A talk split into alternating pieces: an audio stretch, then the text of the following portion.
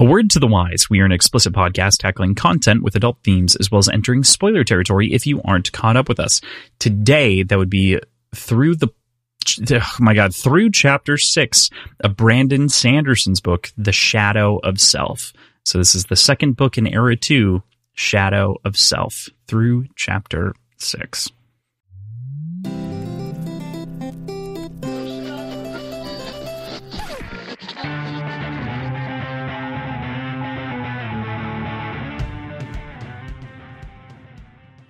Hey there, this is Cross. And I am reserved.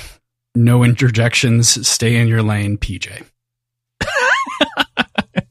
and we are Words and Whiskey, a podcast for veteran and novice readers alike. We tackle fiction novels and love to talk about what we're drinking.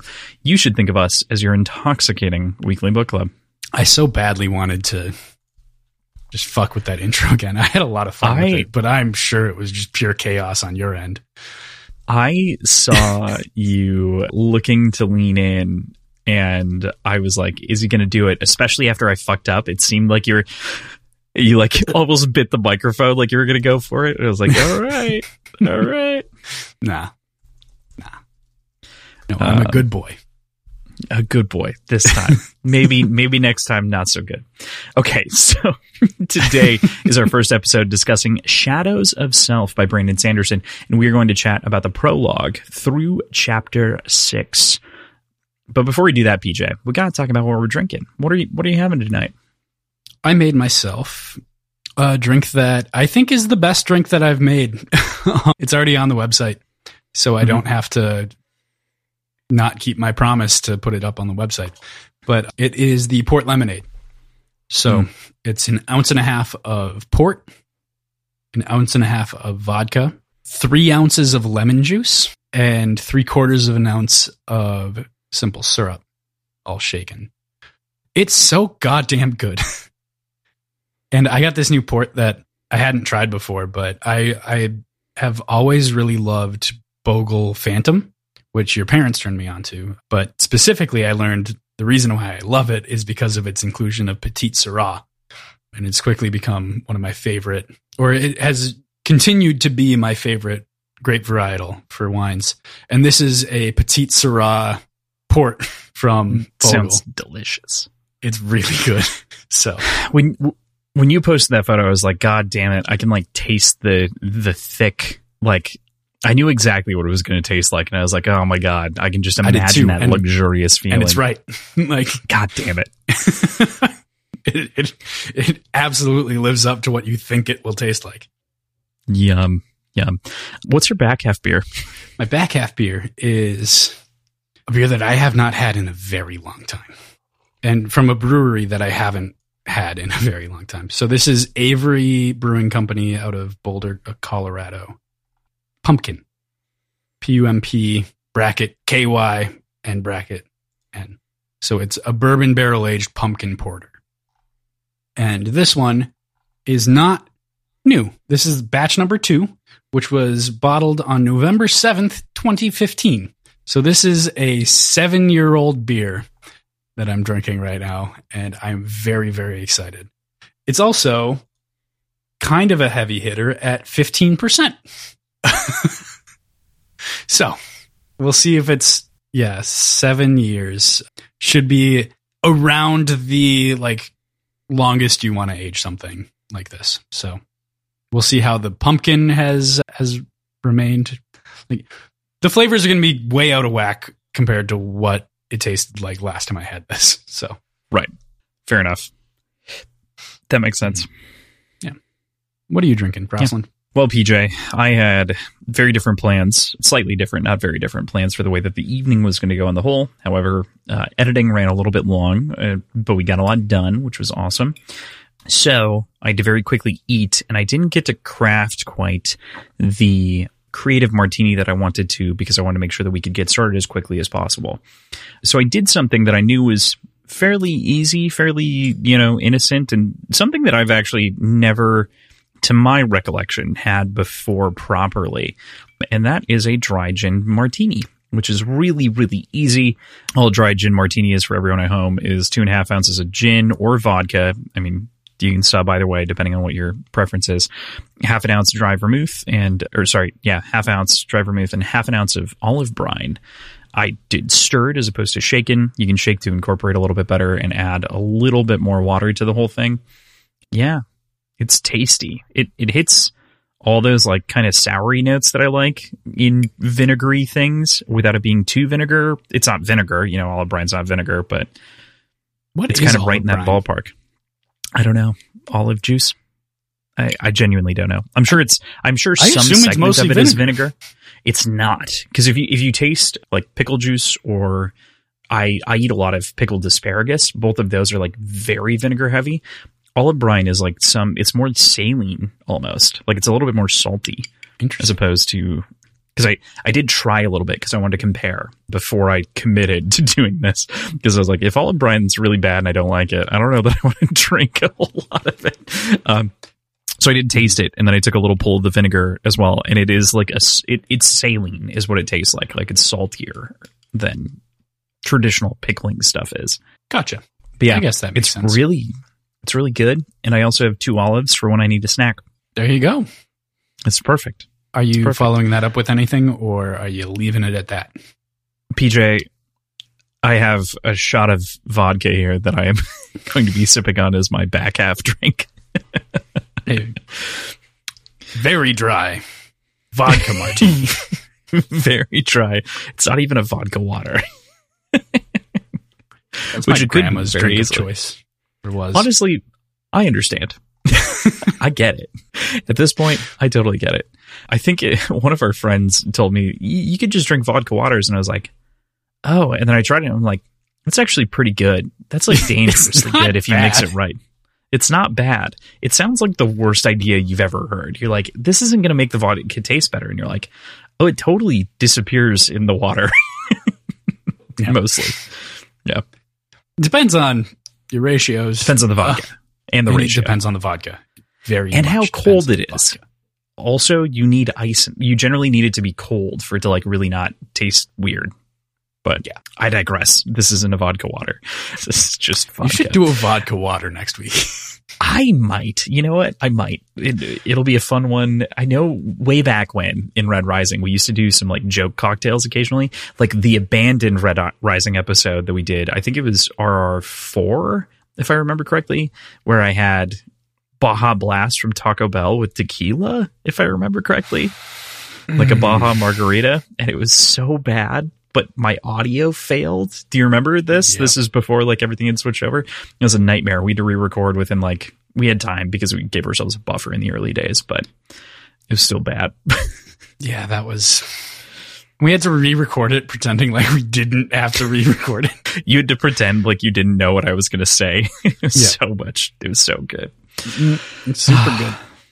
But like in those days, I used to make the occasional like joke martini or joke drink, and we haven't done that in a while. So it feels like. It feels like maybe that should come back. We've been more creative lately than we have, you know, Yeah. shitty to our bodies intentionally.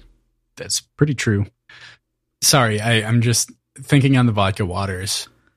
Vodka and LaCroix Pure, or just like straight up seltzer water, and like maybe a couple dashes of bitters. Probably pretty good. Could be pretty good. Yeah, it's not not a whole lot there. It'll work. So with that, PJ, I do want to get to talking about this book because we do have to talk about one of the longest chapters we've ever read. And I'm not gonna lie, notes aren't short this week. So we we best get going. I'm glad that this first week is shorter than last book's first week, but What? it's still somehow too long. by by page count, you know what I mean?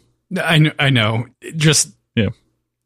I think it was a combination of your cadence and all of the words together. Like they made sense, but it was almost like you had a stroke and like we're just saying words together. Okay.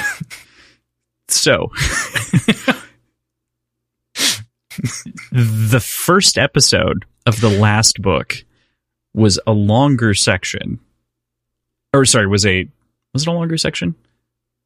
Yeah, was a longer section, and the notes were about as long. I'm glad that I learned the lesson and did end up shortening this one from expectations because I think I had maybe pushed in another chapter, and I was like, no, no, no, that's wrong.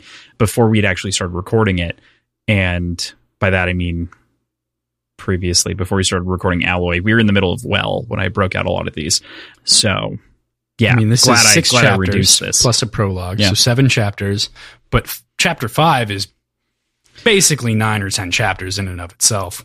So no joke, no joke. What's funny is there are longer, and we definitely we'll talk about this when we get there. What's funny is with chapter five, there are longer page count chapters in Red Rising, but I genuinely went and looked in Way of Kings. There isn't a longer chapter by audiobook time. In Red Rising, there isn't a longer chapter by audiobook time. I didn't check Dark Age. None of none of the books that I've read recently have, with the exception of one chapter in the Poppy War, is an hour and six minutes, and that's the only one that approaches this gargantuan length of like I think an hour and three. yeah, Um, I I don't know if it's super fair to use audiobook time though, because Michael Kramer reads very slowly. He, He does, a great job, he but he does. reads very Right. slowly. Right. By page count, this is longer than an average chapter, but not crazy. Like this isn't an insane chapter by length, but it is an in, kind of an insane chapter by content. Like the amount of stuff that's fit in there. But we'll get to that. Before we get too far ahead of ourselves, how did you feel about the reading this week? How did you feel about starting the second slash first book in this trilogy? So I think that's something that we'll get into, Mhm. but maybe this is the right time to get into it. Sure. This doesn't feel to me like like was this intended to be the intro to a new story? Like to a new trilogy? This is an entry point to the series. Yes, you in theory do not need the previous books. I don't think that's, That's the true. idea. That doesn't feel true to me. It feels like there are so many things built upon the first like you could you could disregard the first trilogy, but like Alloy of Law feels so integral to this entire story and how these people operate that it, it doesn't feel like this should be an entry point. I would be lost personally, but then again, I'm not great as far as a litmus, litmus test goes. It, that's definitely fair. All, all that I'm saying is like it's intended to be marketed as such, and like that was kind of the the pitch or the idea is like, okay, this was like a one off, and now this is the trilogy. This book is written as a trilogy. Fun fact that actually I didn't know until last week. He actually so he started writing this book in the middle of finishing the Wheel of Time. So the final book in the middle, and he was kind of using it as like a break at a lot of different times. He put it down so that he could actually do revisions and actually finish it. And then he couldn't quite get back into the characters at first, and all that's been edited away. He chopped up and got rid of a lot of that book. But because he couldn't get back into the characters, he actually wrote the next book, Bands of Mourning, before he finished this book. So he wrote what is intended to be book two because he knew where it was going to go, but he couldn't get into like the skeleton and the outline. It wasn't working for him right. So he wrote book two, then came back and wrote book one, and then just this last year wrote book three in the trilogy. I get that. Use three, two, and Yeah. four, please. What? Oh yeah, sure. I I was just like, referring to the trilogy. Yeah, I no, know, I, I I know, totally I get know. it. Yeah. But that's fucking with me a Um, little bit. No, and in general, I don't think that it's better to not have Alloy of Law read before. I think you, I would agree with you. I think that it is almost necessary. But I think that a lot of the reason that we get some of the stuff that we get this week is because it assumes that you may not have, if that makes sense. Like, we get to see Wax use his abilities. We get we we kind of get those introductions. We get those in all of the Mistborn books variously. Like it's all there's always a first scene where it shows off the magic system. Hmm. But I think the entire the entirety of part 1 to me is really meant to resubmerge the readers and then to also if there are new readers jumping on to glom them onto the story. Okay. He's got to get you invested in it, like the idea of it. So I don't think it's the best way to read it. That's why we read it. Obviously, we read Alloy of Law before we, you know, went in. If there was a better way to read it, we'd read it the best way. But Yeah. Yeah, that's true. I also need to remember that I'm not the typical read like use case. I'm not the typical like it's fair. this isn't how most people are going to be reading these books a couple chapters per week and analyze the shit out of them and like really dig deep on them. So I get that like you and I are not going through while we're reading them in the order that maybe most people should, or if you're going to approach all of these, you should read them in this order. It seems to be the consensus for the most like optimal order. Yeah. Um, or a consensus. I know there's a lot of argument within that space, but yeah, I, we're we're a little different. I think it mostly comes down to marketing. Yeah, that's that's very true. It mostly comes down to marketing, right? Because there's also a time gap between these books of of when they were published, and Bands of Mourning does come up a little bit quicker versus Shadows of Self and Alloy of Law's time gap, but Lost Metal doesn't. Lost Metal got put put to the side for two full books, so mm-hmm. two two giant, and by two I mean there were probably way more than two books written in that span, but two giant Stormlight Archive books. So and those things cool. chonky. Oh, they're they're they fuck. They fuck hard. They fuck. It's half my bookshelf. yeah. Yep. It's it's pretty sweet. They're pretty they're pretty sweet. All right. mm-hmm. So let's get into this and let's talk about this book. We start off with the prologue, and I love I love the starting line here, and I kind of I treat this as a chapter one, even though it's intended as a prologue. But I, I think that it has a brilliant kind of simple first line. Waxilium Ladrian, lawman for hire, slung, swung off his horse and turned to face the saloon. And it's just such a wonderful scene setter and i really dig it because it really throws us back in time because wax has never referred to himself as a lawman for hire if you know alloy of law you know that that's not how he thinks about himself at all and so this immediately like creates friction with us and it, it gives us this like sort of dissonance of like well, who the fuck is this guy? Like, this doesn't seem like the right character. And it puts us back into that naive sort of state of mind. But not only that, it gives us Wayne as a young kid in this moment. Yeah, there's there's a lot of perspective that it throws upon you here. I would like to disagree with you on that first point though. Sure. Okay. Because we're left with we didn't get the stories of Wax as a lawman for hire. We we got the stories of him as a lawman in the roughs. So this is something completely different but also right at the end of Alloy of Law, he's hired on as a sort of part-time contractor for the constables. So my initial reading of this was, oh, cool, they go back to the roughs later, and he's he's adopted. So the first line threw the other way. Yeah, I, I took it entirely the other way because he has a new title essentially at the end of the book that doesn't doesn't get explored. Wow, it'd be crazy if you picked this up as your first book and then you had this experience. Like you'd hmm. be like, "Wow, wax lawman for hire." huh? Interesting. I'm just kidding you shit. Yeah, no, I I totally I can see that. I can definitely understand that. It, it could definitely throw you back and be like, "Oh, so this is an interim story." But did you not when Wayne started talking before well, he's even I mean, labeled was, as Wayne? It's the first. It's the first line. like that got. Oh yeah, that yeah. idea got shattered almost immediately. But like my Fair. initial thought was actually that this was after Alloy of Law. Okay.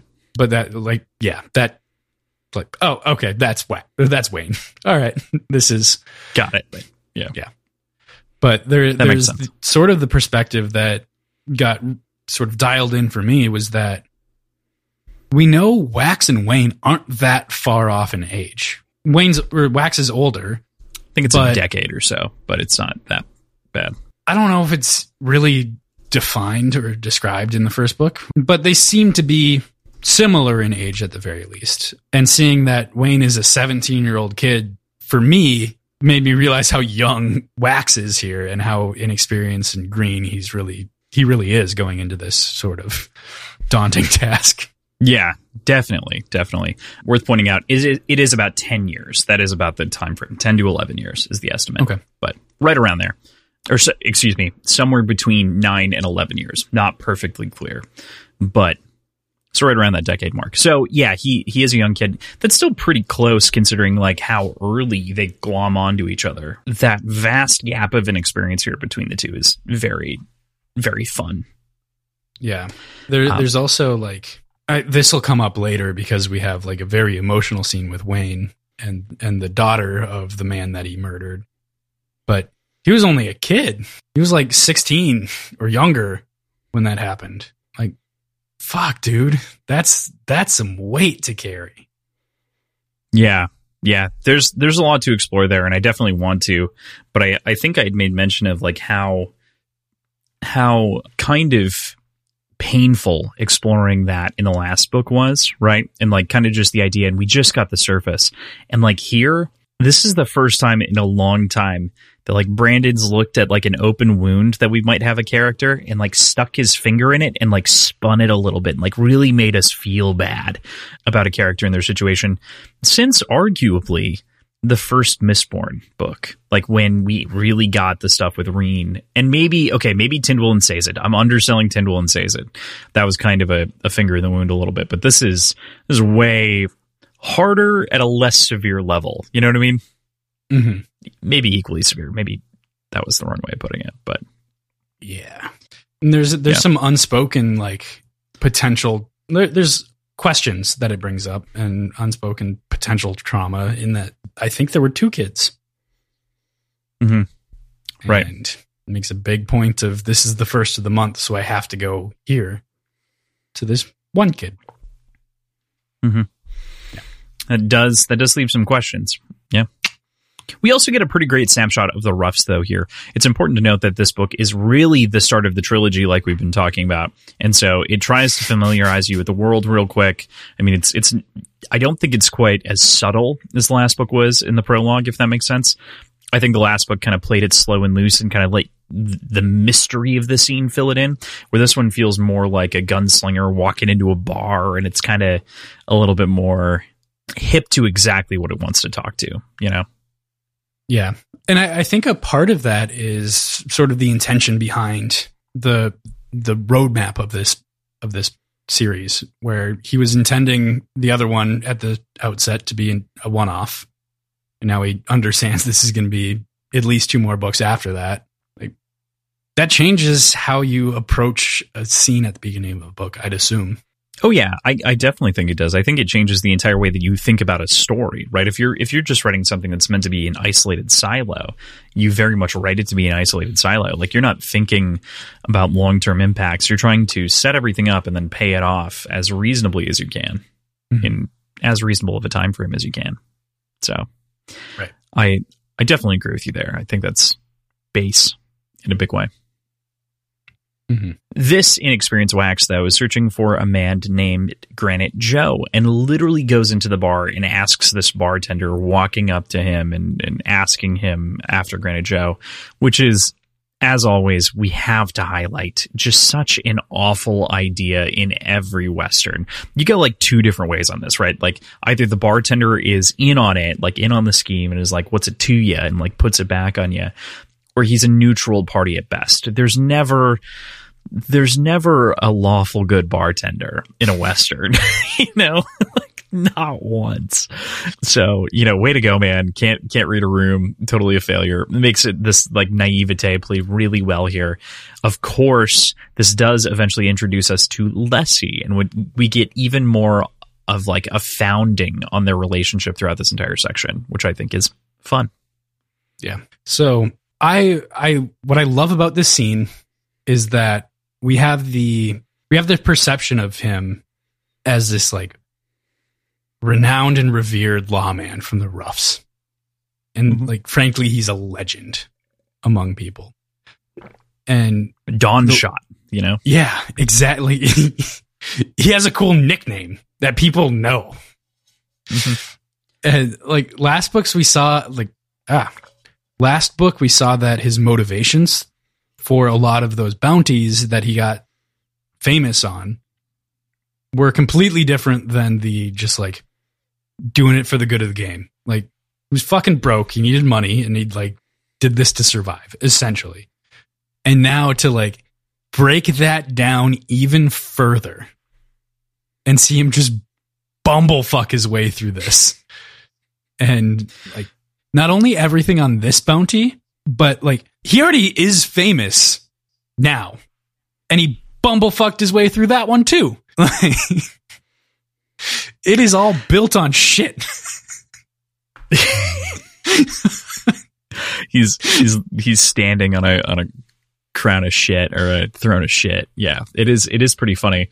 I I do I do appreciate that kind of like there's a deep irony to Wax's myth, and I think that's kind of what the story is playing with, right? Like the irony of myth versus reality a lot is kind of mm-hmm. what it, what it toys with, especially in the way that they revere different things in the past in the religions that they they kind of worship and pray at the altar to they make bigger deals of things than they actually were in some ways in context. You know, the the Catacendre, as it were, was a big fucking deal. So like that's not necessarily a myth, but like Taras of old and like the you know, there there's a lot of that kind of lingering in the background of the story that I don't think was there in the first book fully, but I think now it's really embraced that. It's kind of putting it in the foreground of like, you know, mm-hmm. trust what you see, not what you hear. Yeah. Yeah. Yeah. Exactly and this like this further breaks down what we've already lowered our expectations to. it just the bottom falls out for wax. mm. as we go. Yeah.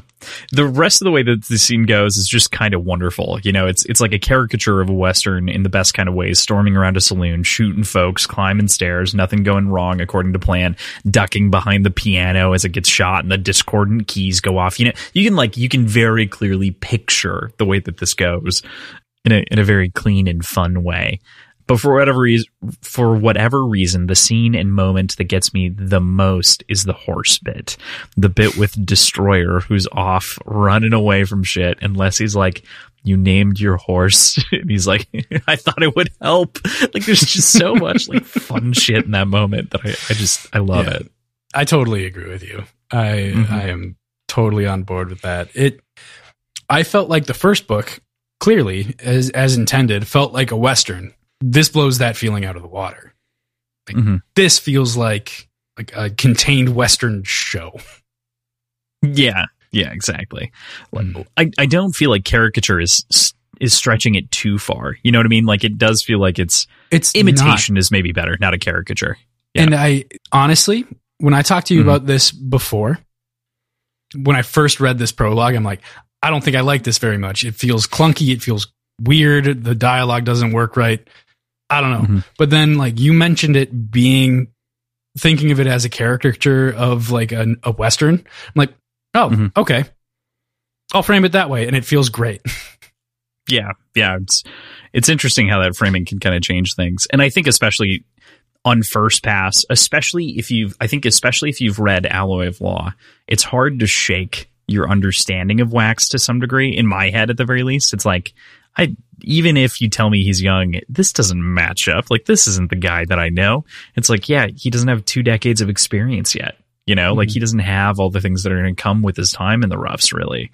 But it, it wasn't just his character; it was all of the dialogue and like just all of it felt less fluid than what I would have expected from mm-hmm. the way I've the way I've come to know Brandon to write. That's fair. That makes sense. But of course, we then finally make it to Joe, and a twist is revealed. Like Lessie had originally said, everyone here is working for Joe. Thankfully, she portrays the man on a strange, like, compliment or comment from Wax. I think your legs are pretty. Like, Brandon, can we, we gotta talk. Well, he's this already is, said it before, though. It's the second time he, saying it it's it's a repeat joke, but it wasn't a good joke to begin with. Like it wasn't. It, eh, it was like, well, the first time I got is a bumbling compliment. Yeah, first time was a bumbling compliment. Yeah. Second time, I think was a joke about the bumbling compliment, and I think it works. But it only works because she already decided she was going to shoot Granite Joe. It's true. yes, I I would agree it this is where like we step back into that idea of like caricature in this moment is like there is yeah. that like kind of this is this is funny if you if you are in on the scene. Like if you if you kind of like the idea and like get get what he's going for. Otherwise it's like dude like anything is funnier than that. Yeah. Or like more important to say before you die. Like you could crack a better joke wax. We know you can.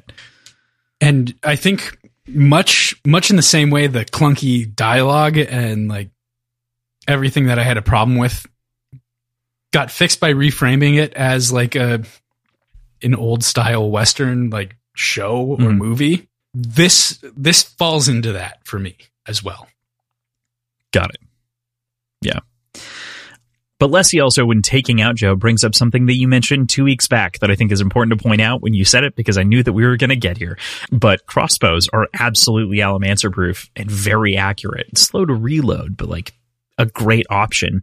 And also, for the most part, undetectable by Allomancers as well. So they're like a perfect stealth weapon. As you said, you went through all of these reasons why you're like, I don't understand why people aren't using fucking crossbows to kill people. And I was like, just you wait, it's coming, buddy. Like, just give it a minute. You're like, aluminum guns seem like a lot of fucking work. And I was like, you're so right. and clearly Brandon thought about it a little bit longer and was like, yeah, yeah, yeah, yeah, my bad. But also, like, aluminum guns are cool. So, I mean, they're cool. They're Yeah. not practical from like a construction no. standpoint. I think that was also one of the other things that I really appreciate about Ranette's character in that book is like it's not Mhm. it's not practical. You have to use different bullets. Works fairly well for you know Well, I, I meant is, from but- like a design standpoint. Yeah. Well, because they, they do mention that was another thing that I I think was mentioned, but we never brought it up on the show, so I never got to like dig into it a little bit. It's a specific alloy to increase the strength of the aluminum. At what point does that no longer become like shielded in the way that it is aluminum and like undetectable by allomancy? great point. Good question. Don't I don't strictly have that answer, but I think that there might be one coming down the pipe. Again, Okay. what's what's so interesting about this one that I think we mentioned in the last book is there's still unexplored segments of the story because the lost metal isn't out yet. So like I can't I can't even like pull your chain to like lead you on in some things. I mean I can, but I can't guarantee you'll get an answer because I might not get the answer. So Mhm. I don't know. But those those alloy lines I do find really interesting in the long run, especially for aluminum because it is a metal that, you know, avoids detection. It's undetectable. It's like it's on the allomantic table, but it's like inverted from allomancy. Yeah. So I have problems with it. okay. I have problems with that. but I know we'll see. Fair enough. I know we'll see. We do get a bunch of mentions this week variously about things being aluminum lined many times. You know, hats, um, quite many hats, many tinfoil hats everywhere, but Yeah. aluminum foil, that also aluminum jackets, you know. the hats thing, I do not like that. Why? Because because it's never like it doesn't seem Mm. Okay. So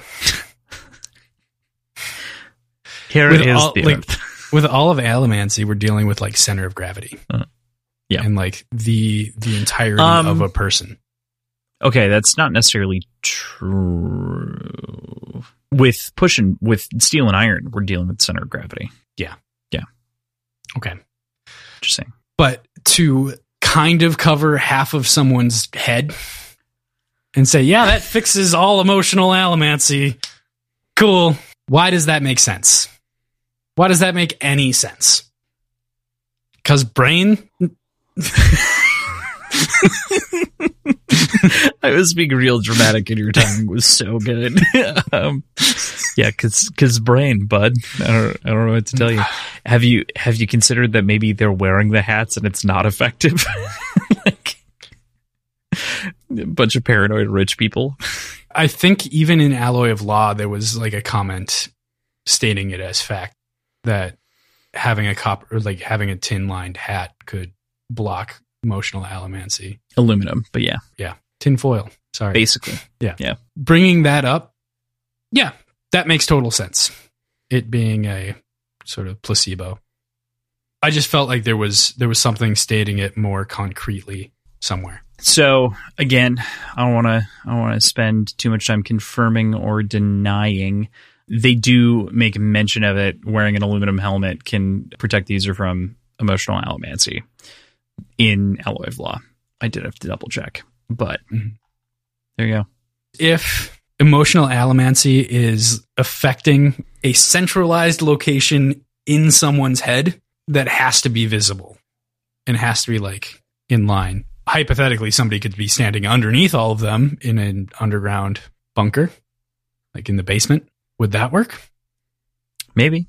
Maybe. Like Breeze was in that room off to the side in that meeting with Kelsier. That's a cool idea. Hmm. I'll tell you what, we're not done learning about aluminum. Like Yeah. we're not l- done learning about most of these metals. So That's fair. Sorry. Diatribe. No, I mean it was worthwhile. I and I led us there intentionally. I knew it was going to come up eventually, so it was better to do it now. We're going to talk about this hats in just a fucking second, but I do want to end this scene as it ends pretty fantastically. You know, she murders Joe with his crossbow, as we mentioned, arrow to the neck, and the trio make their escape on the back of Destroyer, marching off into the sunset. That to me is the epitome of both the Western and the Indiana Jones moment where he hops off the train, makes it off on the, the horse, and, you know, yeah. Great. BJ is showing the the camera lens closing gradually as they fade into the distance in the glowing sun. And Mhm. totally, I so totally agree with you. Any thoughts? Did you like the Did you like the end? Was it fun for you? It was fun. And like then we get to fill in the bla- fill in the blanks. Like we get the we get the meeting Mhm. of Lessie and we get the demise of Lessie in both prologues. Yeah, and I I think that it it's such a it's such an interesting inclusion because it does it highlights that relationship in a big way. And It's a, it's a great they're mirrors of each other in that way, which is fun. Mhm. You know, we Yeah. can we can understand why Wax is heartbroken. So Does this mean she's no longer a fridge? to be fair, that's not a completely unreasonable question. I don't have the answer for you, but I think the answer is yes. I think that this is a defridging to some degree. I don't know. I can't. I can't firmly answer that. Leave it in the comments. Somebody else let us know your opinion on uh, if this ends the fridging from the first novel. Cool. All right. With that, we get into part one of the book. We're going to cover the entirety of part one and a part of part two inside of this episode. And But it's been I really- an hour and 13 minutes. Hey, now we did a 23 minute it's been 50 minutes. yes, it has been a bit. Okay, shutting up. Fuck, we're so fucked. All right. So world world building. I, I really think of like part one is like world building the part. To me, none of these have subtitles. There's no subtitles for any of these. But I feel like part one is world building the part very clearly. Like it is, it is entirely like getting you reinvested. It's it has its own like self contained murder that matters. Maybe question mark. We don't really know. It's kind No of a tie to matter. suit no murders matter. Kind of tied to suit, but we we've got some other stuff going on inside of this. So I I just think about it as world building the part. So It's true. It's Yeah. exactly what it is. Yeah. hmm hmm in in most books, most of this stuff would be covered in a single chapter. However, there's so much going on that it's like it spans, you know, Yeah. four.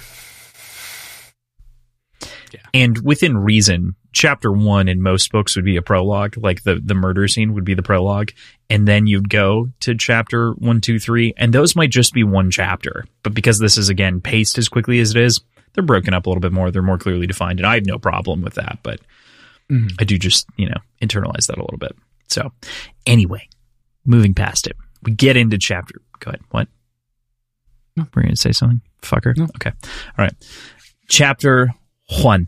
We move back to our regular timeline, and a year has passed since our heroes vanquished Miles Hundredlives. We find ourselves with a pair of strange characters in the form of Winsting and Flog. They're hosting a party on a misty night, and it's very clear that there's still a lot of mystery and myth around these new mists. Kind of like we had talked about before. This this series is focused on myth in a big way.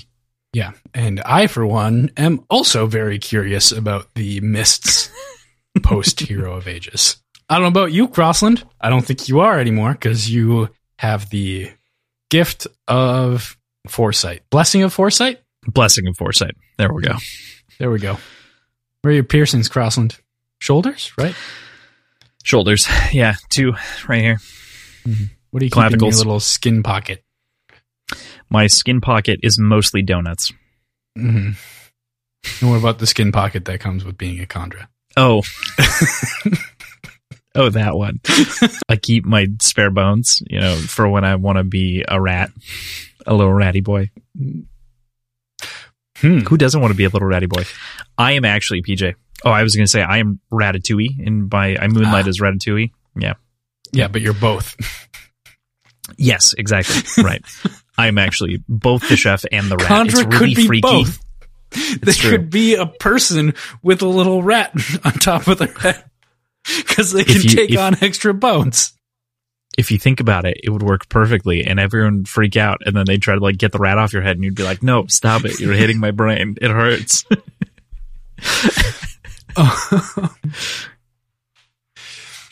so now I have more questions about Kandra, but I don't think this is the place for it. this is not the place for Kandra questions. We're nowhere near the Kandra in this book.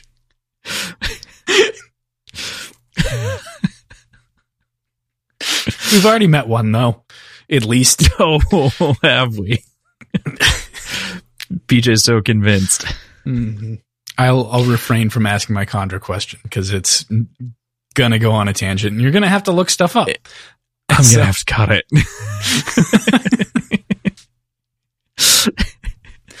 uh, but what about our our? I don't want to call them our boys. Our our fuckers. Flog is a great Flog. name. I'm naming my Flog first, firstborn child Flog. Boy or girl? Oh no. Flog is a great name for a baby.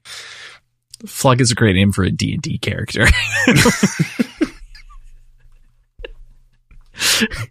Both can be true. I mean, fair point. Fair, fair enough. Fair enough. Yeah.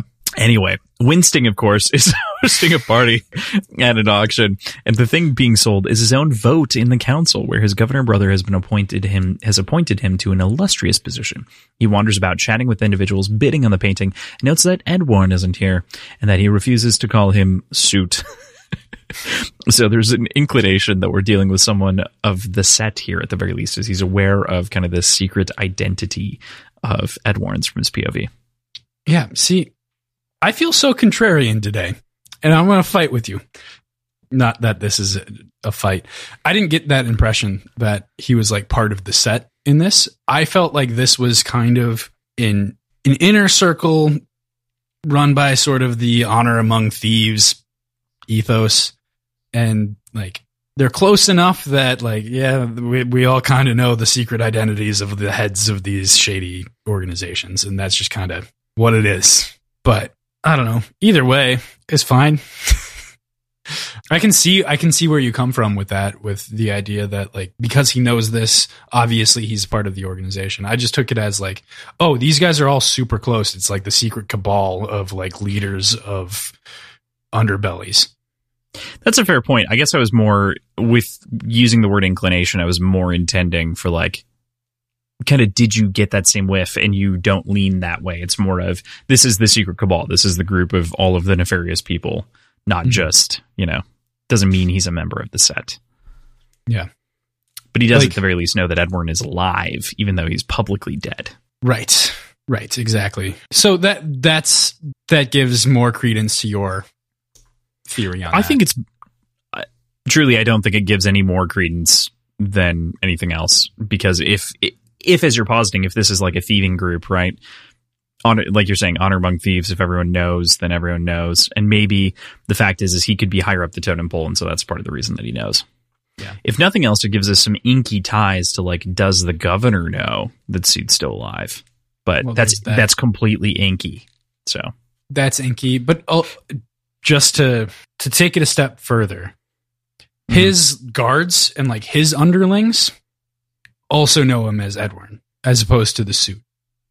And I would think even the people like below him in the organization, if they didn't need to know his secret identity, they'd know him as the suit. Yeah, good point. Because Flog, I think, knows. We can give it an assistant some credit. Yeah, yeah. You're right.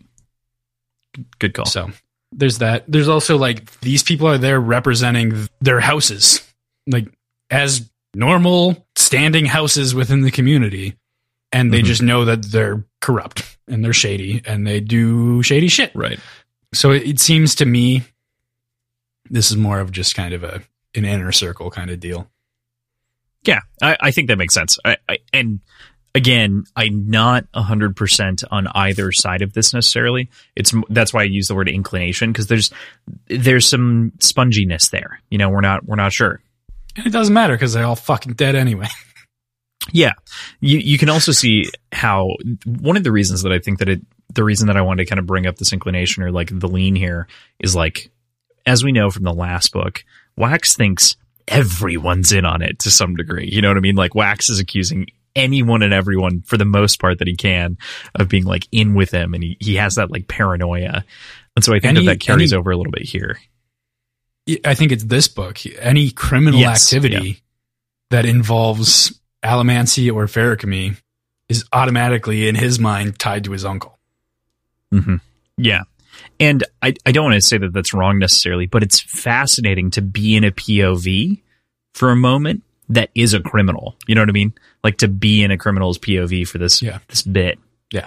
And Yeah. I mean, I liked it. I really liked Oh, I it. did I too. also Yeah. liked the vanity that comes along with it Mhm. in putting up his own painting for auction for Mhm. this. And like everybody's coming up to him and he's like, this piece of shit. Like, this looks like garbage. He's like, no, I think this is a very nice painting and you should pay lots of money for it. Look at her ashen cheeks. Yeah, I I really I totally agree with you on that. I think that it is wonderfully rendered. Yeah, no no notes. No notes. I think that the scene is still almost and I don't think this is I this is not a negative in my brain at all. There's almost something still like cartoonish about it in a way. Like it's it is it is not as cartoonish as the intro is, but it's still like kind of crunchy and how like villainous and like mustache twirly, but he's intentionally that. Like this is a guy who has built his entire career around being knowingly mustache twirly. So like it fits, it feels right. I mean, I think there's something to be said and conclusions to be drawn about the decision to draw someone covered in ash Mhm. for this to evoke the sort of noble society of like the Lord Ruler and how they operated and conspired. I felt like that was genius. And I don't know if it was intentional. I assume it was, but I loved it. but yeah, definitely mustache twirly and cartoonishly evil. Yeah, and that's not to say that you can't be a mustache twirler and be an intelligent character. Like, you know, I think of Oh, for sure. number one example is Blofeld from Bond, right? Like one of the best Bond villains and like the long term runner of Spectre and everything else. Super much twirly, like bad, but at the same time, like really complex and deep. So, Mhm. yeah, I don't mean that as a bad thing. Anyway, however, the woman that Dowser appears to be with he believes to be a spy, according to Winsting's own instinct. What do you make of her and the interaction surrounding? I really didn't think of much at the time. Mhm. Like my first time reading through, I didn't think much of it. Even after he immediately says, like, she's a narc. Like, it didn't. It didn't throw any specific red flags, but I assume at this point she's our perpetrator Mm. of of like the instigation of the firefight. Okay. Um, just based on the fact that there's something fishy about her from the perspective of our point of view here.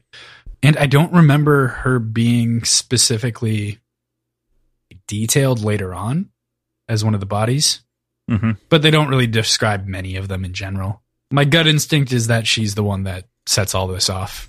She's not with the police, but she's also not there for what she sh- what she says she's there for. So Yeah. I think that she is a fascinating character because there's still this question of who exactly she is, right? Like we we think we know. It seems to be Idashwi, right? But we aren't able to confirm any of that at this point. And like what's Idashwi's involvement? Like it's still a big mystery even at the point that we're at right now. Yeah, and she can't tell us because she's dead in the kitchen. Yes. Yeah, we'll get there. But wow, what a what a scene, you know? Like I fuck man. I I've mentioned this before. I'll, I'll mention it again. Era 2 to me is better than Era 1. I love I love Era 2. I love Era 1 for a lot of reasons. It's a wonderful fantasy story in a lot of ways. But I think the way that Sanderson's writing has grown more than anything else and like the way that he frames scenes and builds characters is just more more my shtick and is more what I gravitate towards the stories. Mm-hmm. So Yeah, loving the story so far. I have Mhm. more problems with it so far, but those are surmounted by my love for it. So Yeah, yeah, yeah. I understand. Yeah, I I think I think we'll get there. So yeah, I don't doubt it. Of course, gunfire breaks out in this moment, and Flog and Winsting retreat to his office. Flog comes back, stating that everyone is dead, and Winsting sees this as an opportunity to flee. Except before he received a response, his throat done be slit. Ooh. I do love how, if we're calling this the first first book of the first trilogy, we also start with the perspective of a well-to-do, high-stationed evil person that isn't long for this world. Very true. Yeah. That's that's a great parallel as well. There you've you've been keying into those. You've been you've been on top of them. Love it. Hmm. Because th- that is a great parallel inside of the story, especially because it's, fr- it's from the opposite perspective too. Like this is, as opposed to being from the hero murdering, it's the murderee. Well, was it the, the prologue killer. that was Lord Tresting's pro- point of view? Yes, yeah. Okay. Yeah. Okay. I, I had it backwards. But I mean, within reason, that's still like the way that the if you if you think about it, the books are still opening with these things. They aren't necessarily the first scene, but it's within the first couple of chapters. So Mhm. I think it's still a parallel. I think it's still good. Yeah, I dig it. Yeah. Okay, we go into I can like chapter and stuff, and and we're going to come back to chapter two. We open chapter two with Wax, and we begin to get little teases of this black book that we're going to get exposed a little bit more to throughout the rest of the week, and the words of Marsh contained within. But Wax is quickly distracted by Steris, of whom is trying to plan their wedding, and is simultaneously bis- bemused and displeased by the fact that Wax has so few invites to send out to any friends or family, as well as how she potentially is inviting his old criminal f- enemies to the party. It's a funny little bit, and it points out some of Steris's eccentricities that I find really well executed inside of the story. Those eccentricities are intended to be Brandon's sort of realizing and getting some commentary over the years on one of oh god what's his name uncle Kiin's kids right uh, from elantris that is able to count the distance and that that being like the savant aut- autist stereotype as opposed to thinking about autism as a spectrum and this was his way of representing it and i think he here he finally gets to a point where it really comes out in the character and i feel like it's really well represented like it's not made a big deal but you can you can see that in the character. yeah, that's that's a good point to make. As far as the actual content of this goes, and uh, s- Mhm. I I don't have much to add, so I, I hope that doesn't sound like I'm just kind of steamrolling through it. But yeah, that that's a very great sort of evolution in his writing as far as inclusion goes. But I swear this is a plot point in like a cartoon or movie or something. And probably a lot of them, like I'm sure it, it's not contained in one, but one very specifically that I'm thinking of, like I know this happened of like all of the all of the invitees to a wedding are the like nemesis and like villains that they've they put Mhm. away or or dealt with. It might sounds be like- Venture Bros. That feels accurate. Yeah, my first thought was like Powerpuff Girls for some reason, but like that can't like the wedding of Mojo Jojo or something like that. You know, it wouldn't be the Powerpuff Girls getting married. It would be Mojo Jojo getting married and all the heroes showing up or something. But as this fixation of hers to like dive into something, and she's like, "Well, I just had to find out about like all of your enemies that you've had over the years," and she just pours through that because it let her focus on something. Makes a mm-hmm. ton of sense. You know, I have, a, I have a cousin on the spectrum, and that's entirely how, you know, he occasionally gets fixated on fixing a song. He's a big music production guy, so he'll just get fixated on making sure that the whole thing's right. He just cannot stop or do anything else until he's, you know, he's got it where he wants it. So Mhm. it's really good at what he does.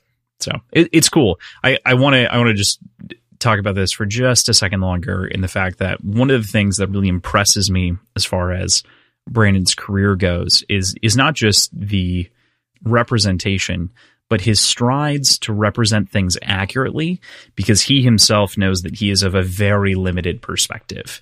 And like the way that he goes through a ton of research and talks to people with various disorders at this point in his career, past Elantris and everything else, once he had kind of the means and a little bit of success behind him, all the research that he puts into the various conditions and like people that he includes, he tries to be very full minded with all of that, which Mhm. I appreciate. Yeah, yeah, Yeah. me too. Seems to be So. doing a, a good job here. Yeah, right. No, no complaints from me. So Wayne waltzes in, of course, and it's time to go. They've got a marksman or the marksman to chase down, and it's clear that Steris has accepted Wax for who he is in this moment. But we step out onto the street, and Marasi shows up with a motor car. I honestly don't think this is something that they talked about much in the first book. I'm pretty sure that they're pretty much still using horse-drawn carriages, and that this is an, an improvement or a change between books. But they have trains, so like, why not? They're right there. They're right on the the cusp of of this sort of change in the Industrial Revolution. It to me, it feels like I, it wasn't addressed in the first book clearly, and to me, it feels like these recently exploded exploded in popularity. Like they probably existed a year ago, Mm-hmm. um, but now they're more common. They're they're making active strides in making the city accessible to them. Like this is a brand new thing. I really like the way that Wax describes the shifting and the other operations within the driving that Marasi is doing through his ignorant sort of point of view. I know that's not a super insightful or like novel thing to do when you're talking about perspective, but this is a departure from something that was a huge sticking point for me that you just glossed over and like ignored in the last book in in not the last book in hero of ages in Elend's perspective i think i don't remember what it was but he described something that he would have no reason of knowing the word for Gotcha. Yeah, I don't remember what it was. I I'm not going to try either. to even yeah claim to know what it was, but I appreciate you holding a grudge without knowing why you're holding said grudge.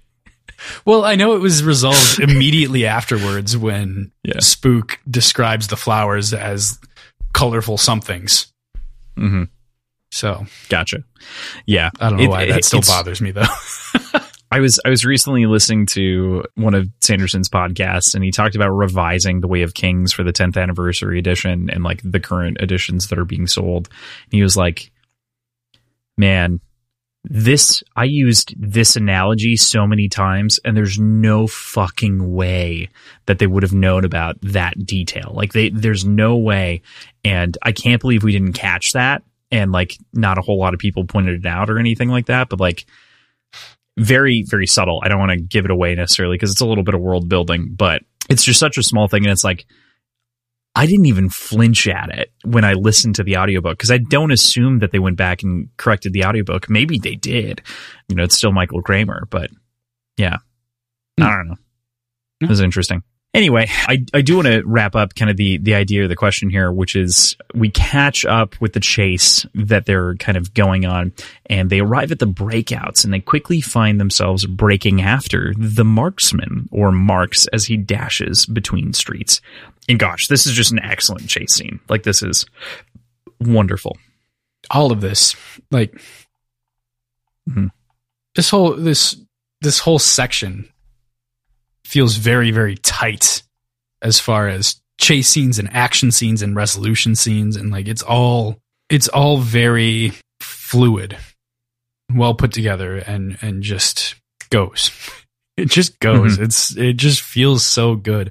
But that's how we get to a scenario where we have like a how many perspective switches do we have in the fifth chapter?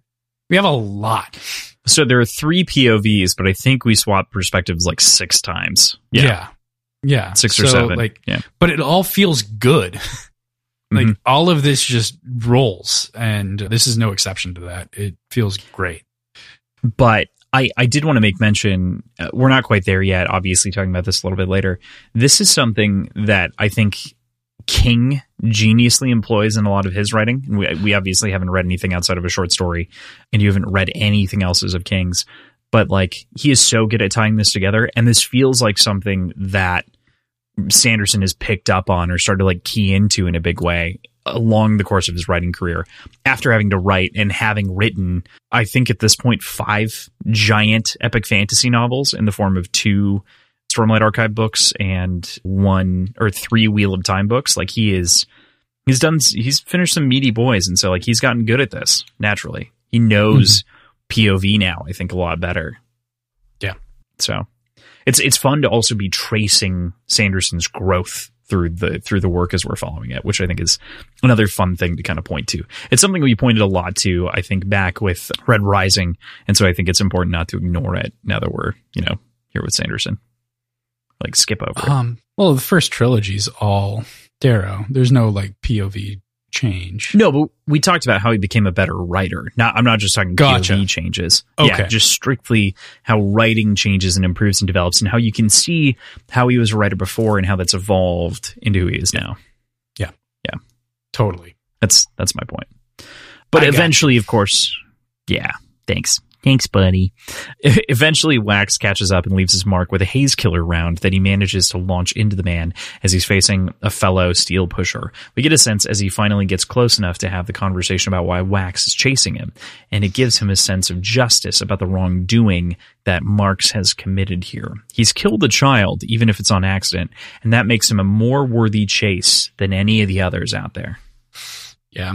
It's it's great like good evil kind of showdown. We obviously get more nuance and complexity. There's the fact that it wasn't intentional, but either way, no matter what, it's an egregious offense. And playing into that sort of emotional response is I mean, it shows that Wax isn't just a robot Mhm. for the law, you know. Like he he's he's ranking the worthwhileness of this chase based on the severity of the infraction, regardless of if the law like has any difference in it technically. Right, right. And Wax is again, like we mentioned earlier, he's kind of the special case law guy, right? Like he's not he's not the um he's not your conventional conventional constable. And so there's he's got a very different approach to what he's doing and what he chooses to chase and what he chooses to handle. And I think that there is a reality, especially as we get some details a little bit later about the way that he approached Wayne and the way that Wayne handles things. And we get a lot more on his thought process and philosophy here. But I have a strong feeling that if Marksman wasn't shooting back, he wouldn't shoot him. You know? I don't think he planned to kill him. No, no, no. And I'm, I'm not suggesting that I think he's even planning to kill him. I just don't even think he'd maim him to begin with. You know, like there would be no, like, point being, Wax doesn't seek unnecessary violence. Like he wouldn't go out of his way I think this is I think this is what wrong. we're seeing is him versus like him Judge sh- Dredd might and would. You know what I mean? By comparison. I mean, Yeah. here isn't even isn't it even mentioned that like he goes for the leg or whatever it is as opposed to Yeah. For yeah, a kill shot? For the leg. Right. Yep. I mean, I feel like that Yeah. says everything that we need to say about this. Like he he's Fair point. he sees the potential redemption arc, ironically. I, ironically, truly, for Mr. Sanderson. Sanderson does not because he very quickly kills Marks. His character believes in redemption. I don't know. Mhm. Fuck, I'm still so angry. Every not really, I'm not I'm not really, but like at the same time it's like, man, ah, god damn it. All right. Anyway, I can't help but hold that the tiniest micro grudge on that opinion. So, again, if I need man, yeah, it's kind of it's a macro grudge. You're right. You're right. It's kind of bad. But right now I have to keep it under control because I have to talk reasonably. But again, if I meet you at Dragonsteel, Brandon, if I talk to you at Dragonsteel, I'm gonna bring it up. I gotta bring it up.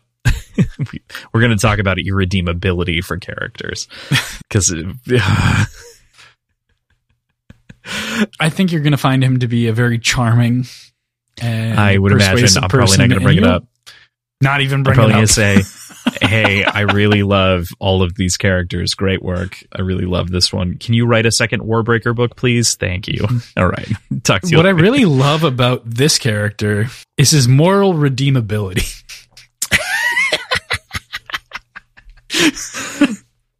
be like talking about Wayne, right? Who's literally a character who is who's done like an egregious wrong and is like earning redemption actively. This is one of the two characters, three characters that I really wanted to talk about in that episode, but we weren't there yet. And now it's like, now do you get my rage with like a very obvious example where it's like, come on, dude, like you write about this shit, you know?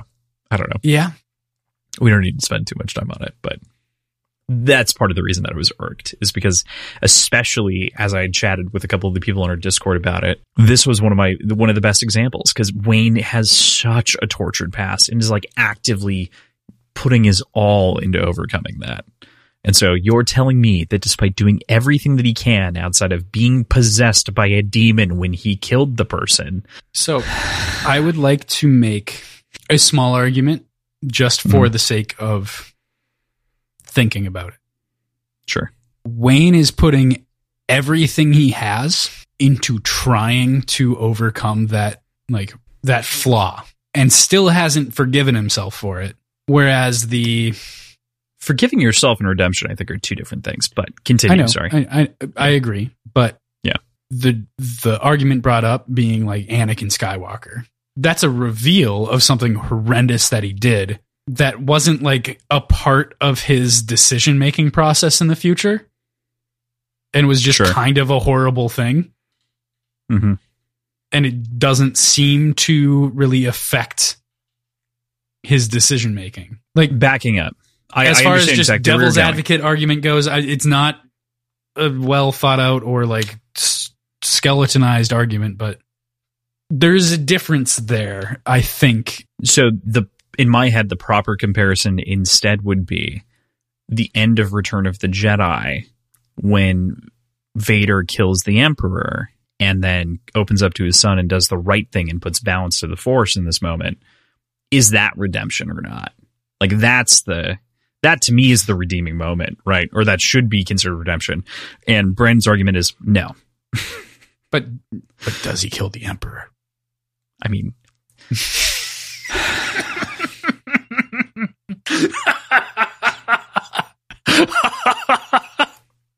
this is an entire Okay, side let's podcast that we let's have keep about going. this Let's Yeah. just keep going. yeah, yeah, yeah.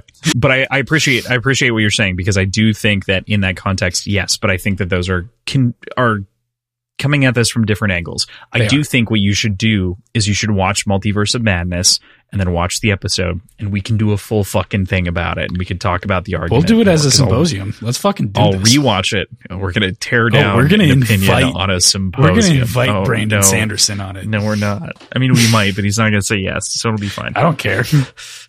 the coward said no. and the coward didn't respond. More likely. Okay. Anyway, I do. Yeah, yeah, yeah. We'll get into it. We'll get into it. Okay. Eventually, Marks is just barely out of reach again from Wax when he catches a glimpse in the crowd, that of Bloody Tan, and that shocks him and stops him in this moment. And he's he's just floored by this sort of possibility of this man that he saw shot in the head previously in the prologue of Alloy of Law, and he just comes and flashes back into his memory and he swears he sees him in the crowd. Marks escapes during this time frame, and Wax is picked up by Wayne and Marasi in her car. This feels very like thriller movie esque. You know what I mean? Where you like see the dead person in the crowd, but I mean, it feels the immediate like it's not it's not a comparable like emotionally or like situationally it's not comparable but Mhm. for me it's comparable to the intro scene to the newsroom oh, interesting. Actually, not wrong. Yeah, good, call. anyway there's something really really fucky going on with this and there's a there's a couple little like notes Mhm. that understandably get glossed over like very quickly but like it, it feels like there's some sort of time jump and memory lapse that happens like wax comments about being surprised by how quickly Marasi was able to catch up with him with the car like she shouldn't have been able to catch up that quickly and mm-hmm. like he his brain just kind of either rationalizes it or like he just kind of disconnects and lets it go but like there there's something real time fucky going on with this scene i think Time fucky. Okay, i mean there's a gap just It feels like there's a- yeah. it feels like there's a gap Okay. there All right, that makes sense to me. I I can jive with that. There's definitely Like, something. It's not like time travel, but it, it's like we're Right. in his perspective and he blacked out a section of time. So it felt like, oh, I was just there and now Marasi's here. And like, how did that happen? Yeah. Right. Yeah. Yeah. Uh, I definitely agree with you. I think that it's it's messy to say the least. Mhm. Yeah. Yeah. Fuck. Like what do, what do you do? I don't know. Are you not going to highlight and italicize that and say time fucky as a as a prediction? Dear listener, he did highlight that and italicize it and write time fucky in quotes to turn it into a prediction.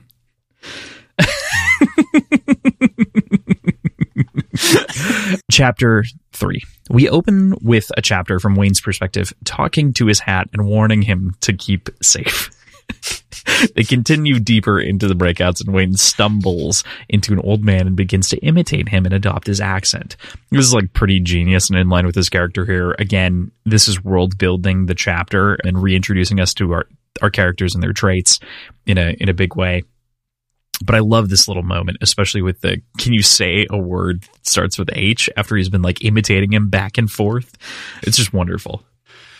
Yeah, uh, we've mentioned it a few times this episode and definitely times throughout this entire series, but Michael Kramer is a genius when it comes to these audiobooks and does a phenomenal job with accent specifically and Wayne and his sort of repertoire. And this scene is no deviation from that. It is No. really incredible how he's able to do this. I will say, what a fucking jarring conversation to be in as that old man with Wayne. Like to just say something and he just says it back to you to you in like like a parrot, like a Mhm. bird. And then not being off put by it and continue and just roll through the conversation asking for shit. Mhm. Like, what the fuck is going on? Yeah, there's a there's a lot in that moment, and I really appreciate it. I really really love it. I think it's great. So I have a I have a tough time talking down about it. No, I, Sorry, I'm not there's talking there's nothing I'm to talk just down saying, about like, it. That is a wild conversation to have with a person. It yes, it's a wild conversation. I just like part of my brain questions whether or not it's fully realistic, if that makes sense. Because like, wouldn't you? Would you do exactly what you did? You'd probably react that way because you're like, why are you talking like I am? And then it's like, what? Like, why are you talking like I am? And you get like that sort of like comedy of errors, almost mirroring moment. Makes sense. I, it makes sense. Was my my core point. I think I I walked one direction and then I walked myself out. Okay. Yeah. If that makes sense.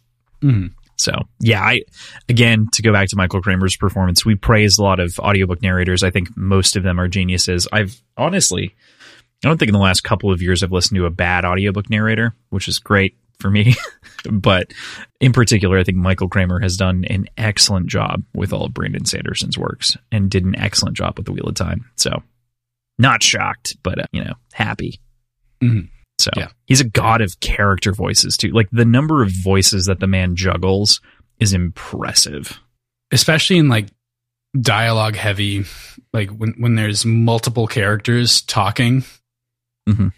at each other, being able to like parse that and it just sounds like a conversation's being had in a room that you're listening in on. And you can tell because they're so distinct as far as voices go. It's perfect. It's awesome. I love it. hmm Totally. So he eventually, Wayne eventually runs into Plowface and Bullhead, which is a great way to name characters without actually giving them meaningful names. it's simple, it's effective, it's comedic, it's something Wayne would do, and it makes perfect sense. He talks with them and eats all of their apples while they all split off after having a brief conversation. He finds Bullhead down an alley and manages to disguise himself using the power of bendalloy and quickly giving himself a time bubble and blending in like an old man with uh, a little some crap on his head and like a little blanket over his feet. He does eventually hear Bullhead spilling information to Mark saying that the Connors are here and confirms that to Marks before getting up and starting a fight with him.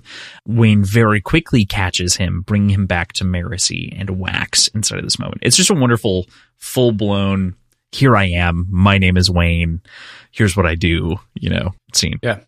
It's it's great, and it. I had made the case that you need to listen to Alloy of Law before Mhm. listening to this, or read Alloy of Law before reading this. sorry, we're, we're talking about the audiobooks, so that's on my mind. Yeah. But like the idea that this has to come after Alloy of Law, I think this kind of makes the counterpoint to that because this is the exact sort of skill set that we got fed to us through the interrogation scenes in Alloy of Law. It's more subtle, it's quicker, but we still get the same feeling of like he uses his disguises and his personas and his understandings of how to interact with people through those personas in order to gain information subtly. He does exactly that with what shovel face and, and bullhead, bull cut. Uh-huh. Uh, what what were their names? Plowface Plowface and Bullhead. and and yeah, Plowface and Bullhead. So like we get that, we get bendalloy, and we get specifically the fact that the size isn't static. You can you can change and decide the size of a bubble for bendalloy, and that becomes very relevant later when I don't remember the name Marasi? of the metal, but Marasi Oh, yeah. is using her her Chromium? is Maybe? it chromium? Yeah, I think it's chromium. That makes sense. So the fact that she's able to dictate the size of the bubble for chromium is very cadmium. important. Sorry, cadmium. My bad. Cadmium. Okay. Chromium was mentioned at one point. Chromium is an elementic metal, yes. Okay. Either regardless. Yeah. We get a lot of information that's very, very relevant that we would- would have learned early. I don't know if we really explicitly talked about the size of the bubbles in Alloy of Law. We talked about we did a little cad- bit, but cadmium, cadmium, cadmium, cadmium. cadmium. Mhm. Um, how she could make it the size of like a small room if she wanted to. She could do about 15 feet, yeah. Seven and a half feet from her center. So in that sense, it seems to to imply that she understands that the bubble can be a different size and she can dictate that. Mhm. Um, but here it seems novel. So I don't know Yeah. what to make of that. I, I mean, fair fair point, and I, I think that part of what this is is also relaying to us is that like he also has the potential to be sloppy. Like he's he's not perfect with his elements. He's an expert, but he's not perfect, and so it adds a little bit of like I don't know. Every time that you get like these little mistakes that do happen, part of okay, there's a correction. Part of like a core thing that I have with the series is everyone's really good at their allomantic ability. They rarely suffer consequences for using it incorrectly, right? Like everyone doesn't fuck up their ability. And this is like a near fuck up. And so it feels good because it's like, oh shit, like I almost used this wrong. It's super close. Like it's a near miss. Which which is what it, I though? really like, about it. It's just pointing out that they didn't miss. Well, yeah, but it's it's a near miss to say that like I make mistakes. Like we haven't seen a mistake, but I make mistakes. Like that's what it says. or or, Or I can make it's mistakes. possible to. Yeah, Yeah. right.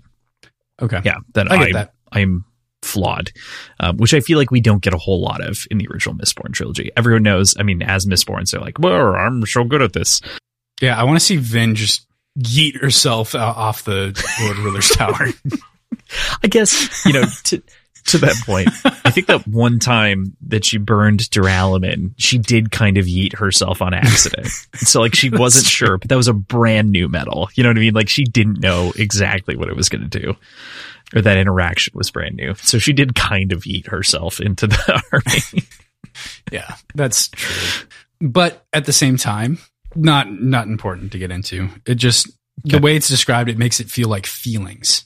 And like you can you can really feel Oh, yeah. how things are going to be interacted with on a physical sense. Mhm. So like it's not that hard to judge how you're going to react based on it. Wayne makes but a joke. that doesn't make it impossible to fuck up. No, right. And I, I do agree with that. Wayne makes this joke earlier that I, I didn't bring up, or maybe it's a little bit after this, where actually I think it is after this, where he says that he, it's his secret fifth sense, right? Is like this, this other thing or whatever. It's a, it's a wonderful joke because she's like, what? And she's like, I can smell worth of beans. And that's a very funny, like, Yeah. worth of beans. Like, what the fuck, man? Love it. But to that degree, to that point of what you're saying, where it's like it's it's a reaction. I do feel like it is a sixth sense of sorts that most of these people have with their allomantic capabilities. You know, where they know where those limits and stretches are, like someone flexing a muscle. Like you know the directions your muscles are going to bend. That said, even as someone who lifts or runs or swims or does whatever, you can strain yourself without being fully aware of it. You can do things and fuck yourself up. And with the accept of, acceptance of the pewter dragging, we didn't see a whole lot of that. So yeah, it's kind of I had I, I had kind of rationalized it under the same umbrella as atium, which is ex- mentioned explicitly, but burning atium also changes the way mm. that you think in order to comprehend and properly act upon all of the stimuli being like and i i think i agree with that. I i think as a general like allomantic principle that seems to also apply is that like in proportion to whatever is changed you're having a bodily reaction that would react to the proportional change. Like whatever is happening to your body proportionally you know figures yeah. it out. So but you can still fuck up. Yeah, yeah, that's kind of, that's that's why I like it. I like the idea that it's like, oh fuck, I caught him in a bubble or like, you know, there's that potential for error of like catching someone accidentally or like messing up in general. It felt like everyone was so proficient before. it, they did. They were. Yeah. Even mm-hmm. learning. Like we skipped a lot of the right. training montages. We got like it's fair a couple training montages and they were still like holy shit she's so good Right. Uh, yeah. So. We move perspectives from Wayne over to Marasi, and we see that her attitude has shifted a bit from the last time that we'd spoken with her in the previous book. Of course, a year's passed. She's not so much jealous of Wax as she is a bit resentful for kind of his treatment towards her and everything else. But she doesn't feel the need to prove anything to him. At least she states that, right? Like she actively inside of her monologue is like, I don't have anything to prove to him. She still maybe acts differently, but at the very least, how she feels is she doesn't need to prove anything. She's approached by three little boys and she pays to bribe them for information. They attempt to extort her for more, and I think she genuinely would have got her more information. I don't think it's just strict extortion. Like, I don't, I think that this was just like lean in for more than what she was getting. And Wax jumps in to intimidate them as the Dawn shot this big, burly guy with his shoulders out. But what do you make of Wax and Marasi's semi diverging approach on how to handle the criminal underworld? World and this this whole kind of situation between the two of them.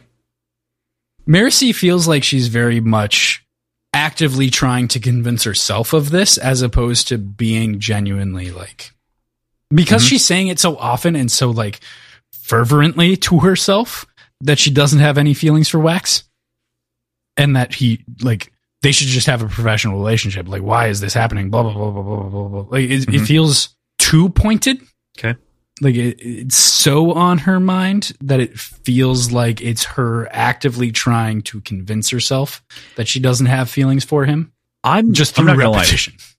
When when I originally wrote this, I actually wrote that in that it was like seriously, I was like, she feels the need to prove something. And then I went back and reread it and it's like, I don't feel the need, or she doesn't feel the need to prove anything to him. And I'm like, this is such a juxtaposition of like, do I, do I actually quote the text or do I try to interpret it? And I think that's such a, it's such a fun line to blend where like you're saying, is she just talking to herself or is this Brandon trying to say, no, she's good. She's good guys. I think that it's, I think that it's the former, not the latter. But that is a hard call though. Yeah. yeah. That there's, it could go either way, but it feels mm-hmm. very much dominating her inner monologue to the point where like it's fake it till you at, make it. At, for the, at the very least, Wax is totally Wax is still a measuring stick for her in a big way. Mm. And there was nothing real between them. No, no, it's pining. Yeah, and there there was there was an in like by her own admission there was an infatuation with him that had to be mm-hmm. reckoned with, but never got resolved. So it's understandable that he would still be operating under that supposition that nothing that it hasn't changed that much, you know? I don't know. It kind of it kind of got resolution right. He said no. He said that it wasn't a good idea, and she kind of took that as what it was. So He didn't though. yeah, he did almost explicitly. He No, said he- this is not going to work out. No, he said yes. I'll marry you, Steris. No, that's not what he said. At the at the end of the book of Alloy of Law, they sit down and they have a conversation. And that conversation is them talking and he says very poignant pointedly in I got I got to actually look it up. Is it in the chapter before? She is very pointed about the fact that God, where the fuck is this? For some reason, I thought it just kind of got. Here it is. I found Okay. it. Okay. So they're they're talking about Miles. Miles is your catch, Lady Marasi, you know, whatever.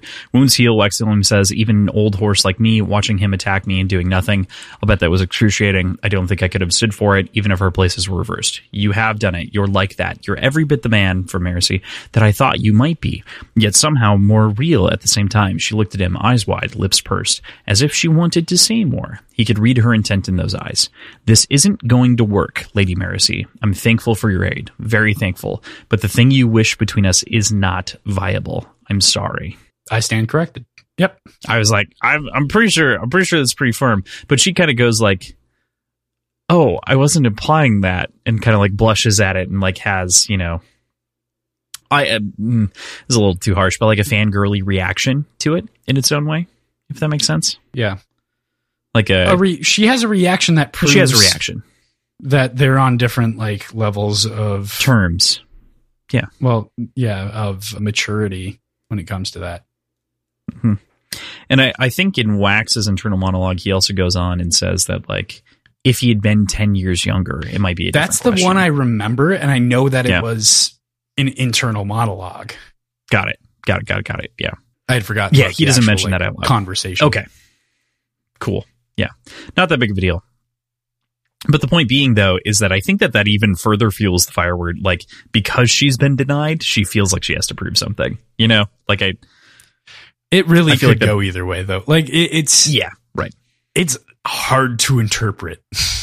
hmm Right now with where we're at. So I, I think we'll get more development there. But yeah. Mhm. It's, you know, it's so funny that we've spent like 20 minutes talking about this will they, won't they? That's literally in the past and has already been solved, but is like, Yeah. it's so, it's like this model figure to her. and it, it's it's so present though Mhm. that I would simultaneously not be surprised if they end up together anyway, but I'd also be very upset about it. Yeah, that's fair. I understand. I Mhm. understand that. It it does add like a it's a spin on a love triangle, a different spin on a love triangle to some degree. You've got like a a pair that has agreed to marry somewhat out of convenience and some we'll call it like budding affection. That's probably the best way to put it. Like there's there's something there, but it's not a whole lot of anything yet as far as context. There's a lot of acceptance, like mutual acceptance of this versus like you have infatuation and pining that's one way for the most part. Yeah. And so you've got like a an angle without a base and they're related and they're half sisters. I'm not in charge of writing. I didn't write it. I didn't do it. It wasn't me. Sandwich. Make them make them a straight line. You fuck. Mistresses are written into the contract. I feel like a mistress, man. Wax and Steris's relationship. Because their their relationship isn't one of passion or love. It's one it's one of power. Yeah. And status. Yeah. Like I said, budding affection, but not really there yet. I mean, yeah, they're they're going to naturally try to find affection, but that's not why they're together. hmm That isn't why they courted, at the very least. And the idea of courting as a concept on top of this is is a clear enough indicator that this isn't romance in the conventional sense. Mhm. So Wayne, of course, in the middle of this, appears with body in tow, and everyone's flabbergasted by the fact that Marks has been served up by our boy. They quickly exchange jabs about Wayne's effectiveness, including like Wayne jabbing himself, being like, "It works every time." except for that one time and that other time. And maybe, and then gets cut off when something zips out of the air and clacks against the paving stone next to them. More of these bolts rain down and Marks is caught by a bolt, killed on the street as he was left there in an attempt for our team to find cover and hunt this hunter. I love that like Wax launches up into the air too, by the way. Can you see why I picked steel pushing? Wax is the coolest. I fucking love Wax. You couldn't convince me to be a lurcher after the Wax and Wayne books. There's no way. I, I am just more dug in on it because of Ranette. Okay. All right. She's so fucking She- cool. She basically does exactly what you were talking about. Like, it's which exactly is the other part what of I it. want, and it works. It, it was it was very funny because I knew that that example was coming, and I was like, "It's it's our dueling personalities. It's our dueling sides of the coin. I want to jump into the air. You want to roll around on a fucking chair in your house." Like,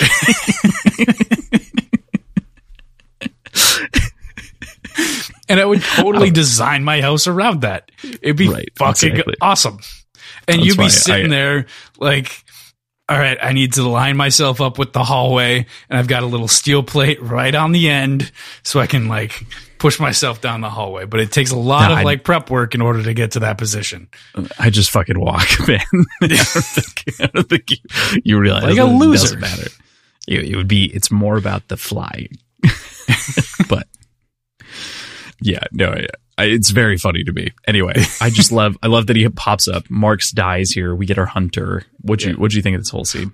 Well, I mean, immediately I think about the videos that you see online, and maybe that's just like us because we grew up in central Minnesota where there's a lot of hmm. fishing that happens. Not that fishing doesn't happen everywhere else, but like Right. fishing is a very big culture around us because lakes are most of the landmass is covered in lakes.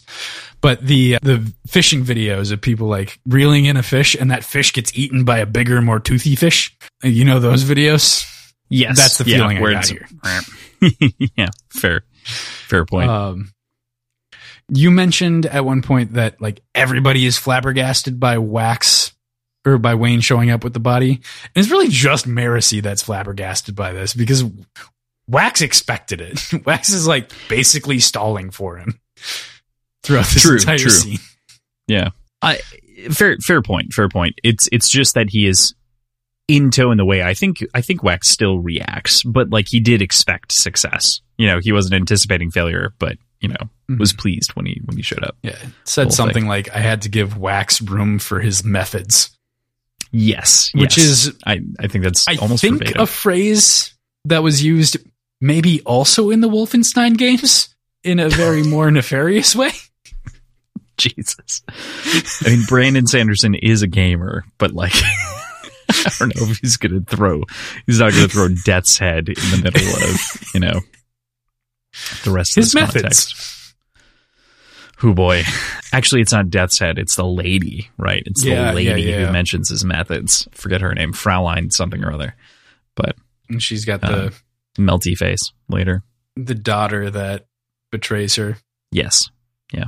Right. Important plot point. Spoilers for Wolfenstein. Just kidding. Put that at the top of the episode and smoke it. Oop. Okay. so We are Hi. a Wolfenstein podcast. we are now a Wolfenstein podcast. Welcome to Words in Wolfenstein, your favorite weekly podcast about precisely seven video games. We could probably do it. We could probably pull it off. I'm not. I'm not not convinced. I, we could get Tim Olson would be on it. and He'd want to talk about all of the development that it did and id Tech and like all of the things that they took from Quake and Doom and blah blah blah. I mean, that's Um, a symposium right there. It does sound like a symposium. Okay. So anyway, point being, but the hunter eventually descends and quickly catches Marasi when everyone else kind of vanishes, searching for him. Wayne is sneakily and kind of really funnily shot like over the shoulder right into his butt. She, Marasi, is quickly caught by the hunter and Wayne shot like back at him over like his shoulder with the crossbow, which is really funny because you just hear the grunt like uh in, in the alley. Like, you just imagine that grunt. It's very funny. Marasi's held hostage. She's running through these philosophies and these ideas and like what to do in these situations. Again, world building the section, and we get this inside look into Marasi and her knowledge of police procedurals and like how much time she spent. Just kidding, TVs don't exist, but like how much she understands the way, or like seemingly understands. The, I said police procedurals. What what are you shaking your head at? I mean, It was a joke. cars exist. No of course, TVs exist. TVs existed many years later. We're not quite there yet. There's no HC here yet. Get away. But end point being here is that she is running through this internal dialogue and monologue in her head relating to what you should do when you're being held captive by a hostage. And as she's like running through and her, her pulse is calm, she, without really giving it a second thought, it's, it's such a well written statement, but without like giving it even a minor thought, she pulls the shotgun out of the holster, sticks it up into his jaw and pulls the trigger in like one full move. And it is so crazy as she blasts this man's brains out because it is the most calm, cool, collected killing that I can imagine from her. Boy, howdy would it be clean if she just blew the guy's brains out? Because she basically decapitates him with this shotgun. Like his his entire face is gone, his whole head is gone, and I know like the the term's the same, but holy shit, she's like wearing the guy's head as like viscera on her shirt, and then just goes walking around with it later. Yeah, yeah. The entirety of the next chapter obviously fixates on a lot of the things that are here, but like just the way that whole scene unfolds is one of those like I jaw dropping moments, jaw blasting moments, you know, Face off Yeah. moments. truly mask off, face off moment. Mm-hmm. Because the dude's kind of ugly, right? Like, isn't that another joke? Or like has a messed up face? Yeah, there. Isn't that Wayne says something along the lines of Rust's. No wonder he wears a mask all the time. yeah, yeah, makes sense. Oh, Uh, also, there are situations in this book where Rusts are said in the middle of sentences and they're not capitalized. So that Yeah, was something that I was still curious about from last book. We're good. Yeah, and it was only one time that it wasn't, and then it was capitalized. So Mhm. felt felt odd, but at the very least, I felt like I could discourage you from looking into that too much actively. So fair point. That airplane is so loud. Okay. With that, we go into chapter four. We move to Wax, who is shocked, to say the least, by what Marasi has done, and she too is utterly befuddled. On top of that, it's almost impossible for Wax to talk to her as she's temporarily deafened by the shotgun blast next to her ear in this moment. And there's some very funny like comedy of errors and Marasi talking loud. And, you know, I, I know that we were lumping a much praise on the audiobook, but Michael Kramer cranks the corn up to 10 on this and it's so well done. He does. That's true. I don't know if you had the same issue as I did, but my first time reading through this, I was confused because for whatever reason, I didn't get the perspective shift. So I felt like we were Hmm. still in Marasi's head. And I was like wondering why she was simultaneously able to hear what Wax was saying and not respond to it properly. That was resolved pretty quickly. But Mhm. my first time reading through it, it just didn't click that the perspective had shifted and i think that's partially to do with the fact that like there's nothing going on out of spoken text Yeah, fair point. so it feels very kind of disconnected from that so i i didn't get a all right we're in wax's head now kind of Mm, change Not quite enough to establish that, sure. Mhm. I think the the thing that gave it to me was the his reaction to the gore in the moment, right? Because she she wouldn't react to the gore on her. You know what I mean? that's true That said, there's not a firm like like you're saying. It's not like it's firmly declared with like a strong wax internal monologue here. So there's not like a you know a clear delineation of character. So And that makes sense. that's something that resolves itself really quickly but Yeah, yeah, yeah. yeah. I I can understand that. But Mhm. but again, like confusion there isn't a bad thing because this is a moment of pure confusion on the part of Marasi and definitely on Wax's part being like, "Whoa, I didn't I didn't expect that." Mm-hmm. You know, because she she even pauses in the middle of the scene, like, "Why does this keep very loudly?" Because she's still deafened, but she's like, "Why does this keep happening to me? Do I look helpless?" And Wax, because he knows she can't hear him, like internally says it, where he's like, "Yeah, Yeah. yeah, probably." that's that's exactly what's happening. Um, Like, what is this? The third time I've been taken hostage? Yeah. right. Yeah. Which is pretty I, it's it's it's just too perfectly comedic. You know what I mean? Like it's it's great. I like it. Anyway, Reddy swoops in and be- begins to create a report on the scene, taking the notes from Wax and Wayne.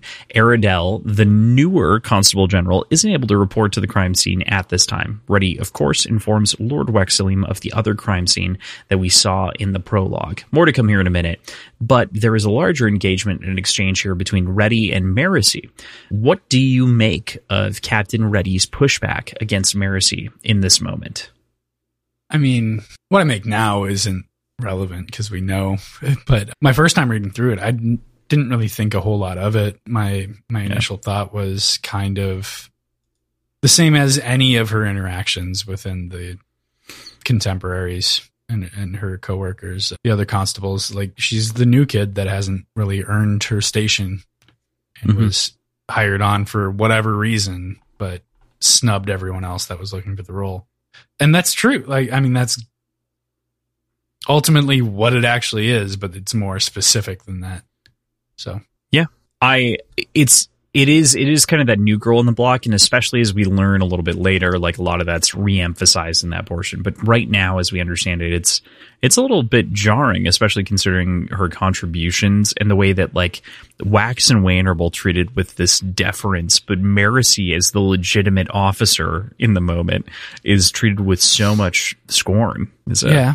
not scorn necessarily. That's a little bit aggressive, but you know, But you can also like understand Marasi is probably not unique in the idea of like joining the force because of the stories of Wax and Wayne. fair. Like these are not only like folk heroes, but they're Mhm. their folk heroes. Oh, sure, yeah. Like it's it's something completely different and like it's not a I don't think it's a valid comparison to say like, hey, you should hold her to the same regard as you do them because she's doing the same job.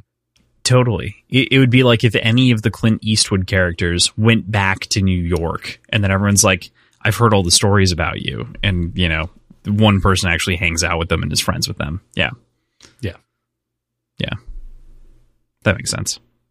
So, you know, obviously she's held up by Captain Reddy. Eventually, Marasi does join our W and W pair in the carriage. You, you know, because like, see what see what I see what I did there. W and W. Is that not is that not great? I I don't think I mentioned it to you, but I think I tweeted something today like. Wax and Wayne and Words and Whiskey are a mar- are like a match made in heaven. Like it's perfect because it's W and W and W and W. it's so many W ands. Mm-hmm. Um, love it. But I, and I also don't know if you saw, but obviously for each of the series as we go through, I create the YouTube cards every day or every time we release an episode.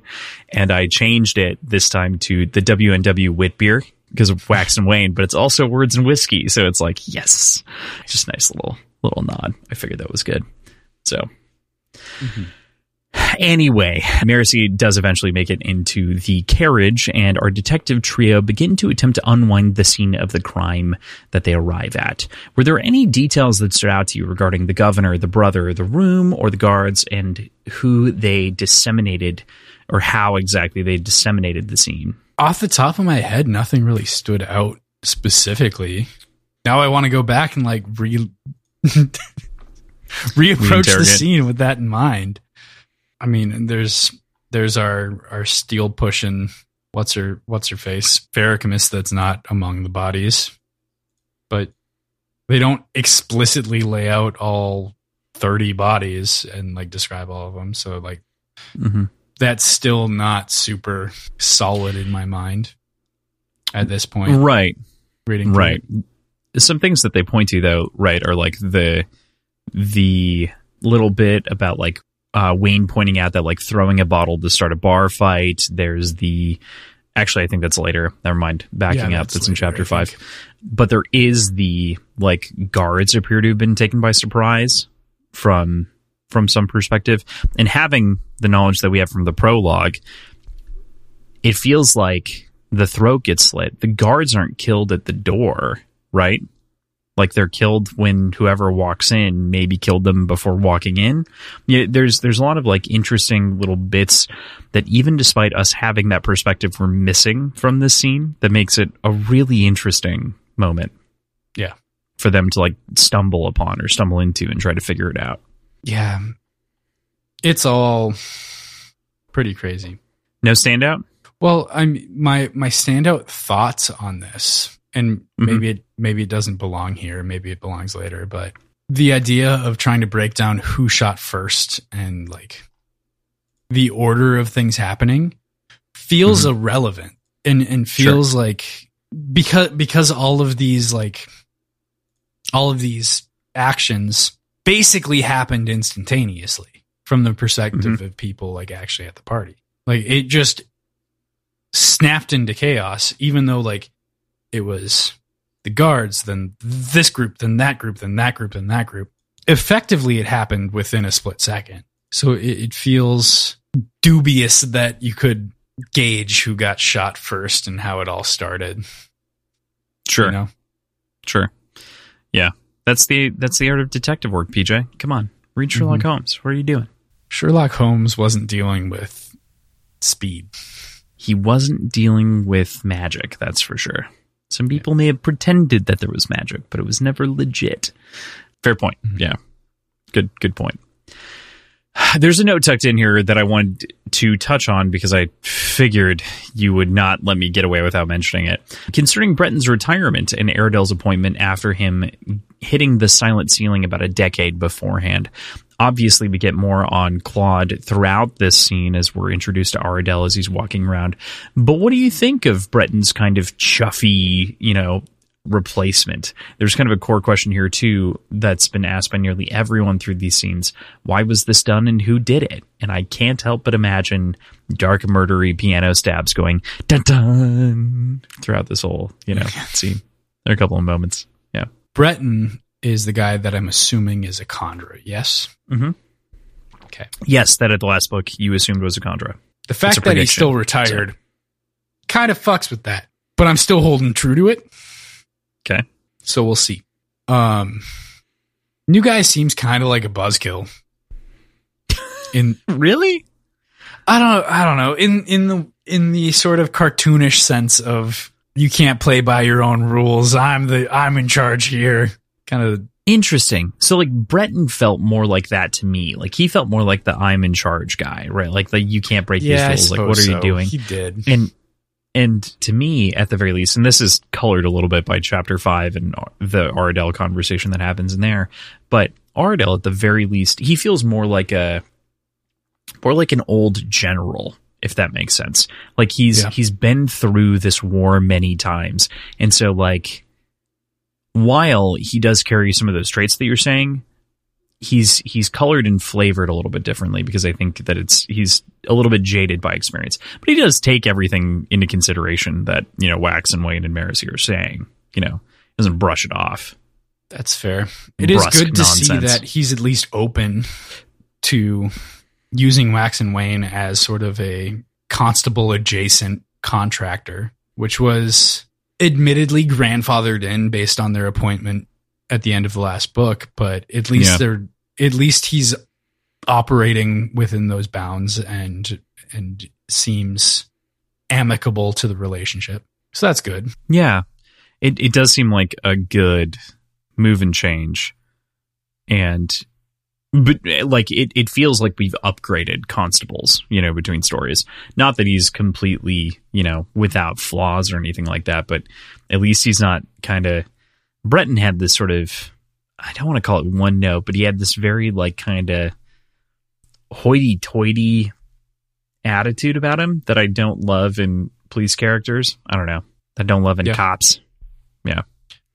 Yeah, sort of we are dead. the law.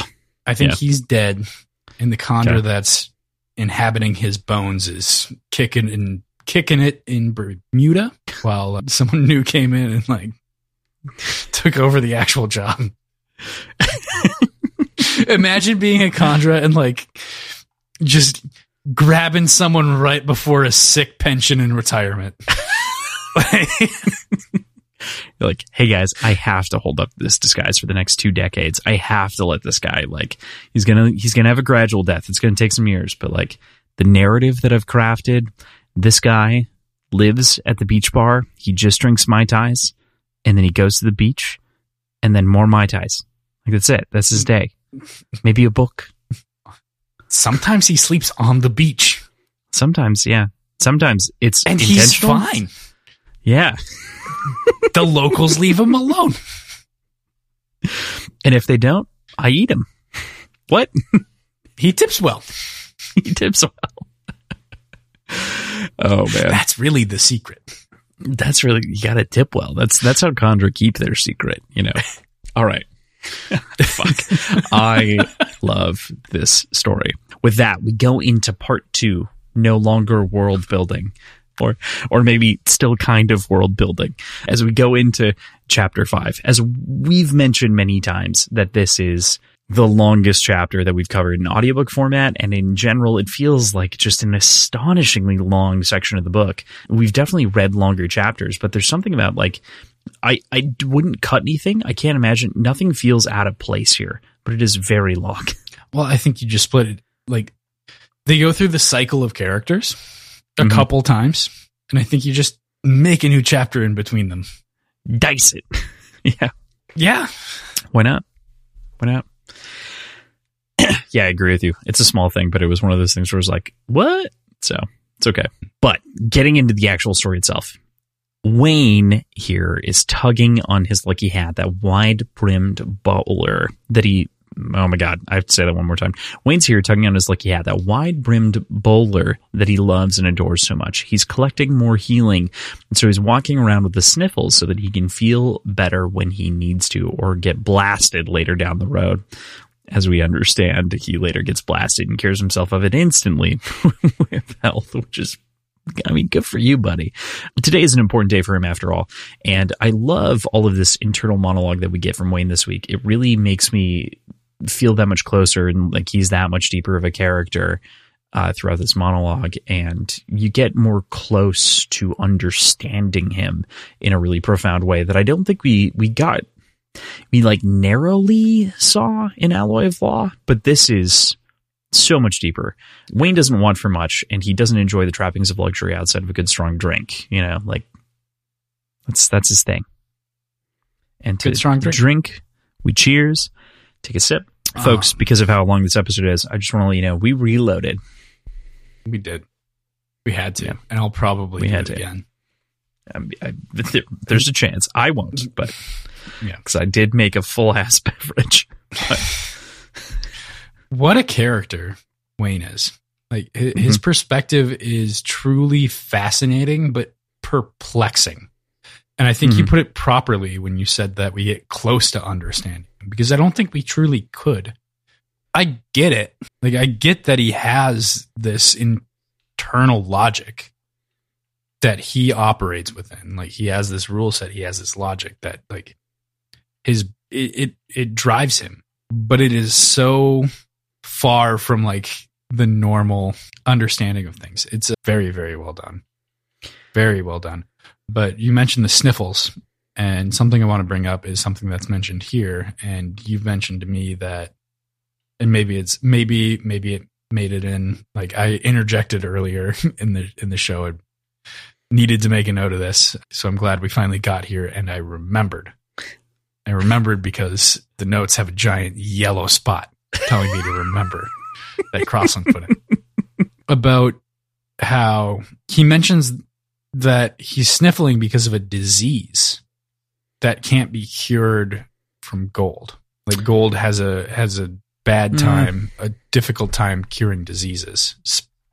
It He's not sniffling because of the disease. He's just it's making implied mention. though. It's I felt like it was pretty heavily implied that like he was being affected by a disease and gold wasn't able to help that.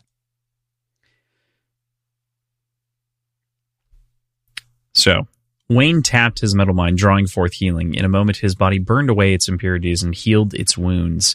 It thought alcohol was a poison, which showed that a fellow couldn't always trust his own body. But today he couldn't. He didn't complain. It also washed away his sniffles for the moment, though those would return. Okay, it was hard to heal from diseases with metal mind for some reason. Fair point. Fair point. So interesting. We definitely want to talk about that more.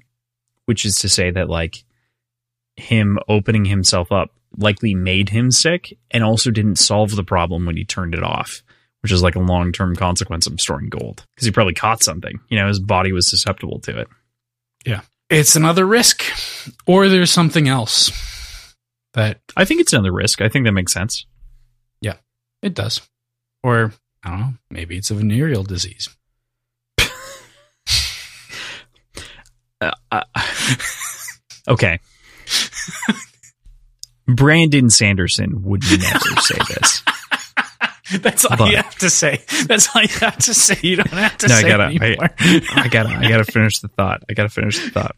If there were any of his characters that fuck, it would be Wayne. Yeah, of course. Also, if there's anyone who's likely to have a venereal disease out of any of Brandon Sanderson's character, it's also Wayne if there's anyone who could give less of a shit about it and tell everyone for no fucking reason, it's also Wayne.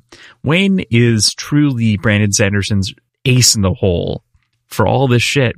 And he hasn't drawn it yet. He hasn't played that card. It could be so fucking funny if you played that card, Brandon. Just like lean in a little bit. I mean, I think it'd be even funnier. Maybe it wouldn't have as big of an impact, but I think it'd be even funnier to me. Sure if that person is Doxin. So Wayne manages to find one of, the, one of those bottles of alcohol from Wax, and they further break down what they think the murder in the mansion could be related to, or like they they try to piece it apart and try to divest it a little bit. It's also interesting to know that like Wayne prefers rum and Wax is a whiskey drinker. Like this is a very interesting thing. It's a small thing that's revealed over the course of this, but it's funny to me and so I have to bring it up. I fact that they have, have very different tastes. It. We have to drink uh, we fight. Do, we do have to drink fight. Here we go. Cheers. So the speed if at which one of murder, us had to be a whiskey drinker and one of us had to be a rum drinker, who would it be? I think I'm the whiskey drinker and you're the rum drinker. All right. Do you do you think otherwise? No, I think we both like both. That's true, but I think you like rum more, more than I do. Tooth. Yeah, I don't. I barely have a sweet tooth, so I think that mm-hmm. that makes you the rum drinker. I'm down with that. Yeah, yeah. I definitely think that I'm the whiskey drinker, but you are too. Like it's just if one, you know, if we had to choose, I think that's the way that I would lean. Yeah, yeah. Do you prefer? Do you personally prefer one over the other? I prefer whiskey. Okay, that's that's interesting to know. So on assignment for the two of us, that would be the way that it would break out. But I have decided that I prefer rum with cigars though over whiskey. Interesting. That makes some sense to me because I think I like scotch with cigars more than I like most whiskeys. But that is a topic for a different time when you're here preferably, but right. when we can we can try some rum and scotch and cigars. Oh, I was a quarter of the way through my statement. So the speed with which the murders were accomplished could only point to a Feruchemist steel runner capable of pulling off those particular set of moves. Wayne makes an analogy that he feels like it is reminiscent of a bar fight, of which you can definitely agree with, and kind of the idea of like throwing the bottle and instigating the whole thing. It's kind of a fun exchange that happens here, but Wayne does manage to trade for some rum here and trades one of his m- many barely like they're they I can't even really call it like an aphorism before he like heads off. You know. Uh, so first of all, Wayne could have just as easily said bar fight. Wax would have gotten it. We would have gotten it. Would have perfectly colored the pictures. But I think it's really funny and on brand for him to continue to describe in excruciating detail the bar fight that would then go down while Wax is trying to like interject and like, yeah, I get it, Matt. He's, he's like a king of too far. Yeah. And I mean, he's not giving more information than we need. He's just continuing to like fill in our already filled in brains. Mm-hmm. Yeah, it's it's it's great, especially because all of this inside of this series or this book more than the last one too also points to Brandon having an understanding or at the very least researching like alcohol a little bit more and like having a little bit more in the novel and also having understanding of culture. Like not that you can't from like movies you can absorb a lot of this but a lot of the previous books shied away from this and it's it's fun to have a pair of characters that kind of lean in a little bit and you know. Mm-hmm. yeah. Yeah I, I just I I think that's great it's it's just a wonderful little tidbit to add on top of the whole pile. So, and all of Wayne's aphorisms are just prime. Like they're what all, is an aphorism? So it's like a, a kind of like pithy statement, like the grass is always greener on the other side, like you know, kind of those sort of colloquialisms, but it's specifically something that's like either obvious or maybe obfuscating, like too obvious or too obfuscating, if that makes sense.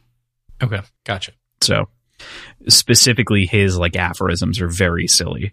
Where like he's like i've never i i never said i forget exactly how the way that little tiny section ends but it's like i've said it haven't i? or something like that. And he's like what? Oh yeah you did say that literally right now. So i guess i can't wax can't call him on it. There's some bullshit you know kind of like intervention there but that's what makes it kind of an aphorism to me. Gotcha so we move from Wayne over to Marasi, and we get a great sense of the city from her perspective and the changes that are evolving and permeating Elendel. We also get another interesting bit of world building. We get the paper's perspective on the murder scene. Its inclusion here feels like a nice nod to the yellow journalism that occurred during the Industrial Revolution that I really appreciate. I'm a big, big ol' journalism history buff. I have been like it's one of the things that I love very deeply and profoundly and know a lot about. So I, I love this little highlight where it's basically talking about the newsies and the yellow journalism that was going on at the time, the penny papers and kind of the way that it's all pushed. It's it's great. Any takeaways of your own from the paper or with Marasi's observation of the situation? I adored the paper being in the spot. And we we had the paper like the broad broadsheet entry in the last book.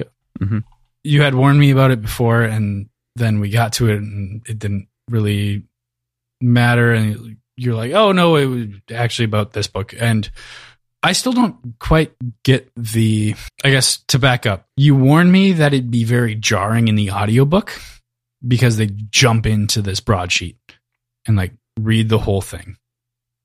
And I honestly didn't find it jarring at all. I felt like it made hmm. total sense to have it included here. And specifically, I think because it's important and contextually so, important to have that. But like here, it, it wasn't like it just jumped in. No. Okay. Real quick.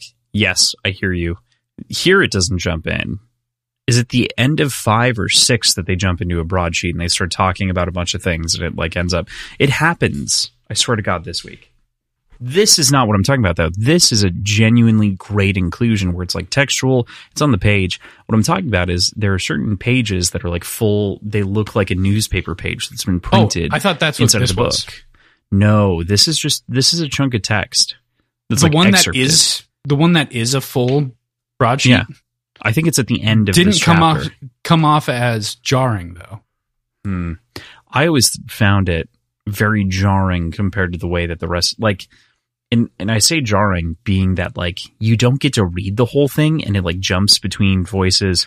You well, you don't get to read uh, the whole thing if you're reading it either, but it jumps between voices so well because it, it his he does such a great job. Of, but it doesn't feel necessary. I didn't I didn't love it if that makes sense. Like I'm not saying it's bad. That's fair. I I it enjoyed is, it personally because every single one of the vo- like every single one of the articles had a different mm-hmm. and distinct voice and it, it, felt like it felt like newsies reading off different articles as you're like walking through a like town center. I appreciate that from Kramer. I don't love it in the form of the book itself. Like, Oh, I appreciate Kramer's performance. you just just skip it. Well, I know that's why I did again in I this mean- read through, but Yeah, Yeah. I thought you were specifically talking about the audiobook. Oh no, no, well, okay. For the record, I am talking about both the audiobook and otherwise. I think Kramer does a miraculous job delivering the broadsheet. I think that he really does it well. But at the same time, the information feels so unnecessary and like it pulls me out of the story so far versus like on page, I can scan over it like a newspaper, right? Like a newspaper is designed for scanning and hitting the headlines and then pulling down from the headline if you like it and reading the text. And you can't do that in the audiobook necessarily. So it, it's one of those things where I don't know entirely how I feel about it, but it did feel jarring to me, uh, pulling me out of the story.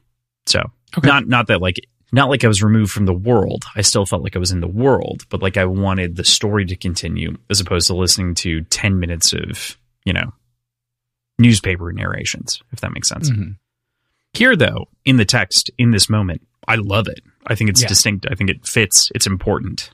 I misunderstood though. I thought you were talking about Sure. the the full page. No, no. Yeah. Either way, great delivery from Michael, Michael Kramer for the audiobook. And I, I felt I enjoy these little interjections, but I also really enjoy the external logbooks. And maybe that's the same thing for this. There, there is a reality of like I don't, I don't think that they necessarily compare. I think my, hmm, They don't. my point is more of a pacing thing. My problem with the logbooks is more of a info dumpy thing. So th- those are different problems. And that pacing again is exclusive to the audiobook because if you're reading this, you've just got a full page in front of you and you just scan it, you know? So being that I combo, especially with these books, I was combo listening and reading versus for the most part, every other book who, except for Sanderson books, I've, I've spent a lot of time listening to, you know, it's mm-hmm. pretty much been my lived in experience, but I just remember being shaken by that. And I did literally skip it this time in this chapter. I was like, I know what this is. And I skipped that like seven minutes or whatever it was at the end of this chapter. It's not that So, long. you listen at 2x. That's true. yeah. it, it is seven minutes if you listen at 1.3, which generally also my own fault. I usually listen to Michael Kramer at 1.5 because he is slower than most audiobook narrators. But I had him on 1.3 because I was listening to a different book before. That's my own fault. So, bleh. Okay. Right. Anyway, I want to get back to the core point here. The paper itself is really cool.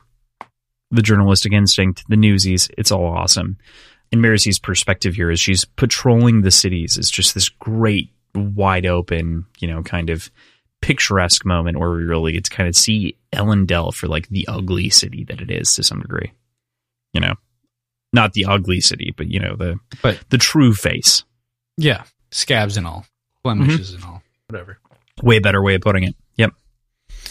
So we move from Marasi to Wax, who's gone to the village, which is this really primal stretch, pri- primal, primal stretch of the city that has been allowed to be reclaimed by nature intentionally by the Terris people. He's eventually greeted by two Feruchemist brutes who stand guard and who block him from seeing the synod. He argues with them for a bit, saying that he wants to see his elder. He wants to see Elder Vwafendal, Vwafendal, if I remember correctly. Think that's right. And he's greeted by his dear old grandmother. From here on out, Pronounced Stroopwafel? Troopwaffle. Similar, similar thing. No, I mean, all told, what's really funny is that I think Brandon writes it out three or four times, and then from then on out, he refers to her as Grandma V. He's like, fuck this. I can't, I can't spell that anymore. I can't be counted on. But what'd you make of this Uh, scene and like this introduction to the village?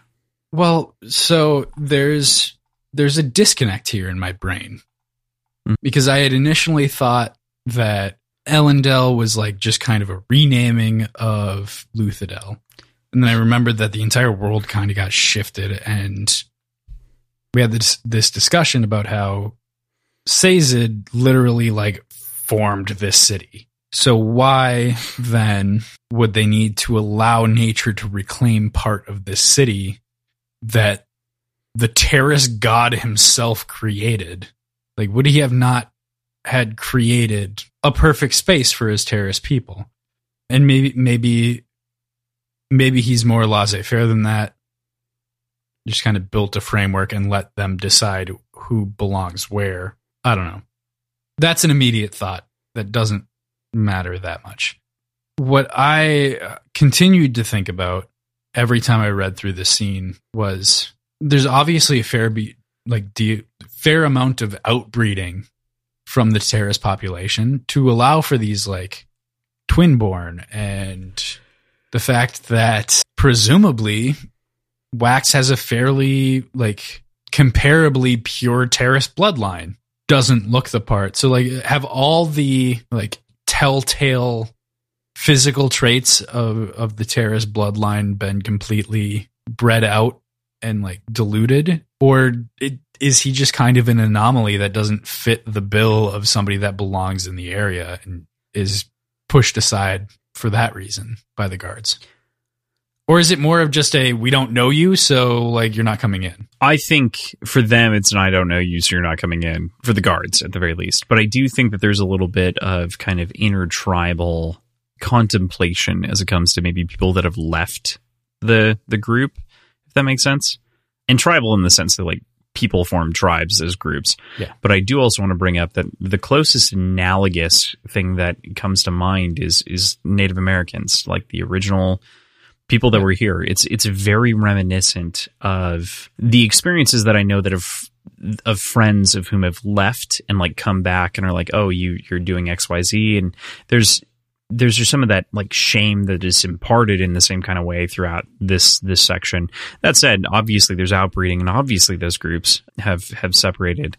I do want to back it up from the the concept of like breeding and kind of the way that things were going and go to what you're talking about with Sazed in the city. Again, just to clarify, Sazed set them up with a really good plot of land. He didn't actually build the city. That is Spook's responsibility. He gave him the plan to do it, but Okay. just want to, you know, put that like Lord Mistborn built the city, but Sazed gave him a lot of plans on what to do.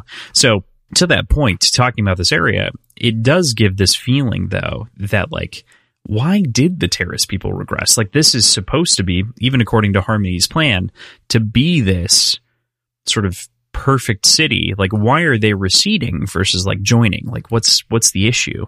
Especially considering it's blessed basically by Harmony. To me, it's not even that they're receding, it's that they're living in a place that has been reclaimed by nature, in that it was attributed to something else before, and then the Terris people moved in Mhm. and they allowed nature to like overgrow from there.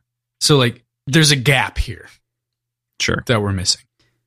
They're also like- kind of receding though. Like they're they're not I mean, that's true, integrating with too. the population. Yeah. That's true too, but I wouldn't think that they'd be living in a reclaimed urban space if this wasn't like if there wasn't some sort of migration between when the city was founded and when and and now because they would Sure. have they would have started with natural space to begin with. Right. Right. I, I definitely agree with that. Yeah. It it makes for makes for a very complex backstory to the Terris that we're not quite sure on yet. Mhm. So, especially with the synod being reformed, like that entire idea of Terris culture being preserved, right? And the entire basis of a lot of like we'll talk about this a little bit more in a in a minute here. But I mean, did the synod ever collapse technically? yeah, they all died. Sazed was seeking them and they were all gone in HOA. Oh yeah. Yep. There were none left. So Elend was the one who discovered that that they'd all been killed, had all of their powers had been given to Inquisitors. So so it effectively made like Sazed the last member of the the Synod and the Harmony and whatnot. So it makes sense they would reinstate it. Don't get me wrong, and it does make sense also for this this culture to persist as preservers of culture. As such, it does make them feel like stodgy old folks, you know, comparatively. But at the same time, they're they're upholding their culture, and there's nothing wrong with that. So Mm-hmm. True. we move back from this perspective to Wayne, and he is getting real drunk at this point, and he's he's just drinking himself as deeply as he can. Cheers inside of this one. He makes his way to the university and we get our another taste of Eastern street slang. I I mean high imperial in the form of wasing the always of wanting of knowing, which is something that basically derives itself down to like perpetual knowledge and the idea of like knowledge always turns forward or something like that. I didn't write down the exact translation, but you know, it's it's very funny. The insatiable thirst of knowledge. An insatiable thirst of knowledge. That sounds right. So yeah, I mean, it's so funny to see this, you know, on the building as like a great callback to the the kid who is considered, you know, the fool to have such this big imprint on society, even with the way that he spoke. Learning the street kid ways was freedom for him. It was an outlet. It was it was his way of getting out of the the problematic home that he lived within. Right. It was it was his way of escaping in a big way. Yeah. And so that escape becomes the foundation of a separate version of language like Latin. That's kind of the thing that we've been comparing it to, you know, mm. consistently so we, as I said, we're back with Wayne. He's getting real drunk, but Wayne has real interesting time and runs into Dims, who helps him sneak into the university by distracting the guards from him. He makes it inside and runs into the tyrant, as he calls her, and convinces her with a pair of exclusive tickets that he robbed from Wax before arriving at his prize. Traded. Traded, yes, of course. He doesn't steal, he trades. But before he arrives at that prize, and we'll talk about that in a moment. But thoughts on the antics at large? I mean, it feels like I, I brought up the Iliad earlier. Mm-hmm. Like it, it, feels like the Odyssey. It feels like the Iliad mm. in in his mythical conquest that he has to make in order to complete this journey. Even in like his descriptions of the of the challenges. Mm-hmm a little bit more cartoonish than that, sure. I would go with Don Quixote instead. That's a uh, better one. It it lends to that cartoonish, that humor, right, and that sort of yeah. misunder. Don Quixote leans on like misunderstanding as its primary vehicle, but you know this is more of him mocking. But it lines up closer, I think. But I understand what you're saying, like the, yeah. the sort of mythical quest of like I have this random thing to beat, and then this other random thing to beat to land at my prize. His three you know? trials. Yeah, as he describes them. But what it does for me is it creates levity upon levity into this gut punch of a serious situation. And it just makes that punch hit so much harder. It felt brilliant to me to like increase the the severity of the of the serious interaction with his his source of grief, his source of guilt to be bookended by antics. Definitely. And and the fact that he is like drunk as well, like drunk off of his ass to like try to get through these things, just lends that self to this moment, right? Like it it it it adds to like the comedic tension of the scene. I think it I think I've mentioned this before, but tension by Chuck Palahniuk is described as a dance of strippers and comedians. Like you can't just always have strippers and you can't just always have comedians. You need at a strip club to rotate between the two. So you have the strippers out for a while and they build the sexual tension and then you got to cut it with a comedian. And then the comedian will build the comedic tension up until a point and then you cut it with a stripper. And like you, you play those cycles as much as you can inside of writing to create a rhythm, right? And to like give mm-hmm. you those ups and downs. And this is a perfect execution of, of that comedic tension dropping down into that super serious moment. Uh, I cannot help but think of it as strippers and comedians, though. Like, there's no other metaphor that will ever live in my mind for tension anymore. It's unfortunate, but here we are. Here we are. Thanks, Chuck. Come on, Charles. Charles. So we should talk about the prize, of course, which we've already begun, but we get to the confrontation with Ariande. Ariandre? Ariandre? think that's right. One of the children of whom was affected by Wayne's young and callous killing of her father or their father. This is such a fucking powerfully somber moment, as you'd mentioned. Like we, we go from these high funny moments to this deep, dark, kind of low moment. It really like digs at me every time I think about this book, this powerful resentment that she feels for him and the pain that he chooses to endure because he knows he deserves it. It is such a powerful section and is so emotionally affecting. I mean, we talked earlier about how young he was when this happened. So that's mm-hmm. that's a complexity to tack onto this, but also she would prefer to not confront this at all. But mm-hmm. once she's forced to confront it, she wants him to feel it too. And to feel yeah. it to the to the to the greatest extent that he severity. Can. Right. The balancing point that you're talking about is that sort of she feels this so intensely, and there's no way for him to ever really feel the same kind of loss. And so she basically breaks him down to the point of begging for forgiveness effectively like not that he's actually asking for forgiveness in these moments but he is just driven to the darkest depths of like sorrow for the thing that he did and, you know, even before this, he sobers himself up and he's like, okay, here, I got to be clean. I got to be clear. I got to burn through. And it's, it's tough. It's also, I, I don't want to play that for a joke quite yet, but other thoughts. It's not a joke. It's a. Oh, uh, it, it is, I think, a deceptively complex scene.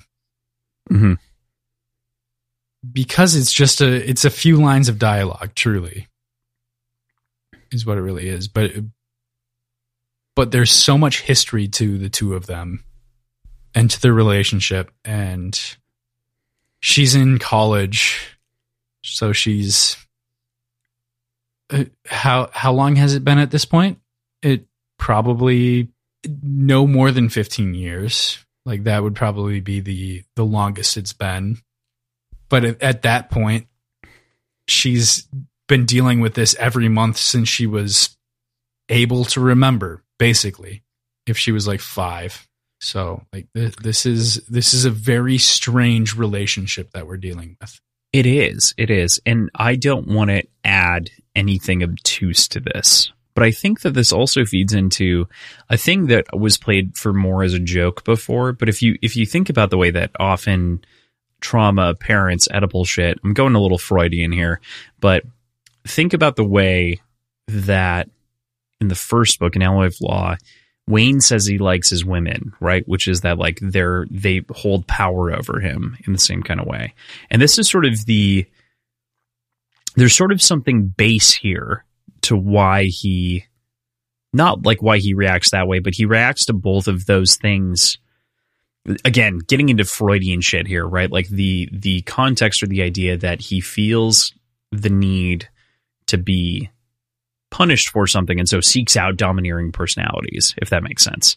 Or like has those domineering relationships or is guided by other people consistently and as such looks for those things in women i just see i see a parallel here or not necessarily a parallel but like a, a point of intersection on a grid.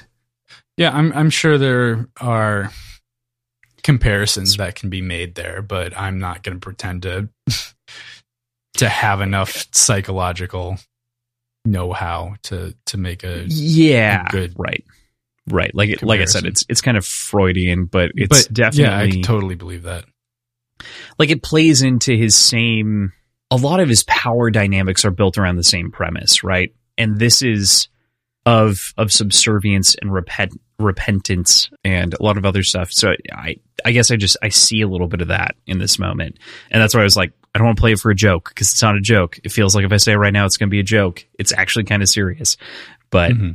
yeah, I I just I love this moment so much, and I can't help but be stuck on analyzing Wayne's character, you know, in in large degree, and it's it's worth noting that this entire chapter for all three of our characters is revealing for them as it relates to another person and their status in the world, in that world, I should say. in their own like isolated worlds. And Wayne's World, God, didn't mean that. Wayne's World is pretty much defined by all Riandre and her sibling. And Wax's has been defined in the past by the village and the Terris family that he has. And even, and barely defined as we kind of learned by things, but definitely a ghost and specter in the past and confronting that individual. And Marasi's is currently defined by her her job. So yeah, future, present, or future, past, present in order, as it were, instead of this chapter. So I love it. It's just so fucking beefy. All right. Anything else on Wayne? I think that we were pretty pretty thorough on that one. Cool like I said, this is one of those moments that I think about the most with this book is is this brutal confrontation is just so heart wrenching in a big way. So, mm-hmm. so we leave as Wayne walks out of the university, having left the money and moved back over to Wax. We almost take a step back in time, back into a hut stylized like the one preserved in the Lord Ruler's palace. Mm-hmm. Also, his pooping room. It's his pooping room. I just I wanted you to say it. I didn't. I couldn't. I couldn't write it myself. yes, his pooping room. Also, I don't know that I'd mentioned it earlier, but we got a name for the event that reforged the world, the Catacendre, Catacendre. What do you make of the myth that's preserved here, though, by the Terris culture in the form of the hut, as it were? I guess it stuck out to me because even when the world has been completely changed, and the truth had been kind of shown. It, it like mm-hmm. we know what the truth is. The Terris people are still focused on preservation of myth and legend. Like myths and legends can can pop up within 300 years, but for the most part it's pretty tangible history. It's like us talking about the founding of the United States. Like sure there are some some legends that go along with it and some myths blown out of proportion, yeah but for the most part, it's pretty tangible history. So it's interesting to see that persist within the Terris people. But uh, to me, it makes sense. That's that's what their people's entire history was focused on. So why change that? And and the history from before has been incredibly important to the to the founding of the world. So why why just let that slip away? the word that you mentioned, Catacendre. Catacendre. Yeah. Do you know what like the breakdown of that word is, the etymology at all? Cataclysm seems pretty clear to me that like it, it comes from the same base. But is there anything else? Like, is there anything etymologic that could point to what the definition of that word might be? Yeah. So kata is a Greek prefix for like down or reversal, you know, breakdown, mm-hmm. reversal, changing back. And sandre is actually, I can't say it without saying it with a Spanish accent, but it's actually a French word for cinder or ash. Cendre, cendre, kendre. So reversing the ash. Interesting. Basically, or like undoing I mean, the ash or that know.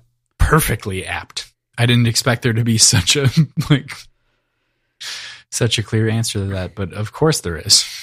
So. Yeah, that's why also when I was going through these notes, I'm like, did I not mention it before this? I should have mentioned it before this. Thanks for asking. Yeah, because mm-hmm. it is such an apt name. It's perfect. It's it's a great etymological root, and often, as we pointed out before, like Sanderson doesn't lean a whole lot on real world things because he's creating his own fictional world. Like, why would you lean anything in versus one of the things that we highlighted in Red Rising a lot was philosophies and governments and words and etymologies and all these crazy things.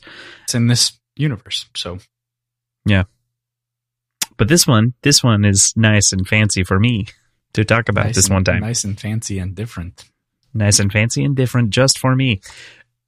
Okay. so moving on. As Wax referred to his grandmother, so shall I. So grandmother V is a bit of a big old jerk, but she's not entirely wrong in her assessment of Wax as being rude. He's got a code and a set of rules and he totally follows them. As they continue on in the conversation, there's very much a you never call, you never write, why don't you come here sort of conversation that doesn't feel humorous like most of those do, like most of those play out, but instead like fairly venomous she like she really resents him for not being a part of their society and culture. He even invokes Harmony as a comparison point for his choices at one point during the argument. I just this conversation fascinates me. Yeah, I totally felt the venom in that yeah. in those statements. It's pretty clear to me that like Wax expected that venom, mm-hmm. and he's in like he understands that he's strayed pretty far from the typical Terris path that mm-hmm. she expects of him. But I do wonder, in the face of this conversation, if he'll change it all, or if he'll keep that in mind, if we'll ever see any sort of deviation of his typical thought process or plan after this conversation happens, because it's at his forefront. He he makes all of his decisions presumably and typically, from what I can tell, in the name of good. But that doesn't necessarily align with what the morals of his people, like his ancestral people, would think. So I'm excited to see where that goes.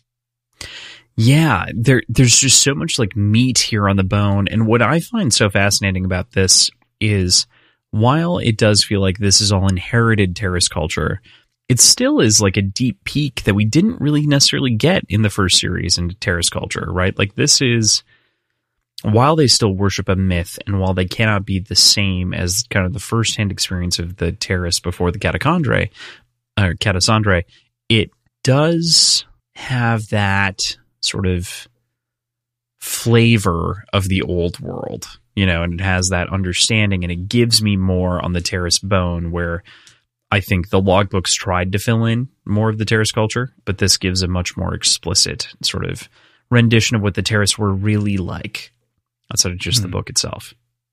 Right. Which is to say, judgmental shrews for the most part. Yeah. So,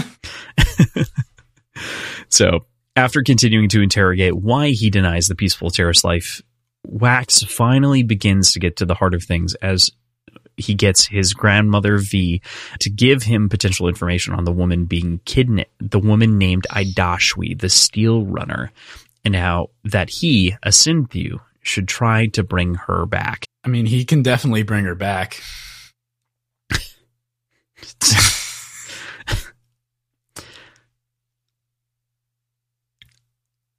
Every once in a while, PJ, I know that you, I know that you crack yourself up, but like sometimes I'm just like, did he really say that? Did he really like?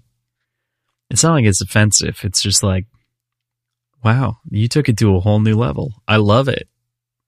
You're right. She can come back. She might be a corpse. Well, we're all corpses. All right, we are almost done with this chapter. We round out this chapter rather with two scenes that we're going to talk about that kind of feel totally at home in Law and Order, or would feel at home in some industrial revolution Law and Order. Marasi makes her way into the police precinct, contemplating your father's money that she gave her, and the education and the capability to get where she got, and the privilege that she possesses as such a recipient. It's excellent to see a character like Marasi spend so much time on this internal dialogue as we really get to know her more than just being smart and capable, but adding further depth to our understanding of a lot of things. I mean, we've we've gotten this before, but again, chapter five is focused on just bringing further depth into each of these characters, which I really really love. Yeah, it's a complexity that will be fun to explore as we mm-hmm. continue to go forward with this character. We know from our interactions with her and her insights of Wax that she's very good at what she does. Mm-hmm. She has a natural talent to it and deserves to be in the position that she's at. On the other hand, though, she's confident in her abilities, but at the same time sees this sort of self consciousness in how she got to this position. And it, it's it's going to be a very constant nature versus nurture kind of struggle. And those are fun. Those are fun to do. Yeah, yeah. There's also, in addition to nature versus nurture, there's also an equality versus equity kind of thing going on with her too, where it's like, sure, well, if everyone had the same opportunities that I do, would everyone be doing better? And that's extra interesting for her because she is a lawyer and a law keeper. You know, like she is responsible for upholding the law. So she, it adds that extra layer to someone of whom is otherwise a cop you know, but it gives her, I think, a lot more depth in Mhm. that in that context and capacity because she is always considering all of the other people around her, and it really humanizes her in a big way. Right. Yeah. So yeah, all of it. I God, again, we talked about how long this chapter is, but it's a it's a fantastic fucking chapter. Um, it is. yeah. Like it could be you you could very probably easily with a little bit of intro and outro make it into a short story Yeah. on its own. Yeah. It it has enough context that it is just delicious. It's so well written. I I love this. Mm-hmm. So we truly end our chapter though with a conversation that is driven and revolves around Claude Aradel and the impending reaction to the crimes that have been committed over the course of the week and the weekend and the murders and everything else and kind of the insightful conversation that can happen here as well as Marasi's own social ignorance as it pertains to Reddi and why he resents her as much as he does. What do you make of these comments and kind of Aradel given the extra context? I, I think it only further deepens that previous nature nurture struggle. But at the very least, and we, we kind of see it in her in her perspective, it allows her to rationalize why these negative emotions exist towards her from her colleagues. And like that rationalization and and removing the sort of mystery of where this animosity comes from calms her down. Mhm. It sucks, but it it doesn't change the situation at all and now she understands it. So Gives her a base to go on at the very least. Mhm. She's got something to like actually internalize that she's been skipping over. Yeah. And like she's got the self-consciousness and she's got maybe guilt or whatever whatever emotion might be bubbling up as a result but the situation doesn't technically change and and she's the kind of person that would recognize that and find comfort in knowing why everyone's mad at her without adding anxiety outwardly or explicitly at least regarding the why Totally. I I definitely agree with that. I think that that is a an excellent analysis of the character. Again, because I think a lot of she only voices something when it gets seemingly so far. She's only voiced things when it pa- yeah, passes past presses past a certain threshold. And that's when she like really starts to break down and and force communication in one way or another. That's when she forces hands of like well, I like you, and like gives in more information is when she, you know, feels that breakdown in communication. And so, in a similar way here, it's like, why does he hate me? And it just so happens that Aradel actually has a genuine reason as to why he resents her, and a lot of the people do. And it also gives her a foundation to play off of into the future, hopefully.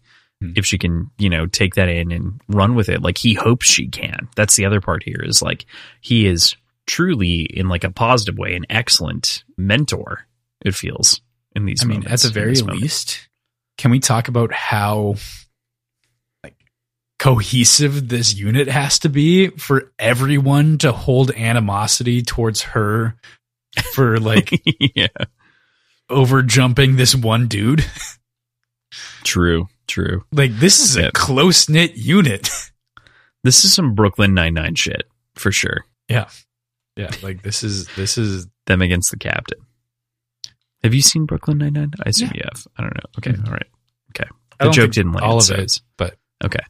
The joke didn't land which is why i was like what? They're usually like all they'll all group together against the captain whenever they need to you know? they do. I, but- I was trying to think because that's such a small group. Sure I was trying Sure, to think sure, of a better, like, bigger cohesive Parallel. yeah okay because this seems like an Oh. entire precinct. I'm sure there's one or two military movies out there where it's similar, where like everyone groups up against one person, you know, similar kind kind of way. Mhm. I'm sure one of the characters in Glorious Bastards gets bullied by everyone else for the whole story, you know, a few good men, etc. I just can't remember who.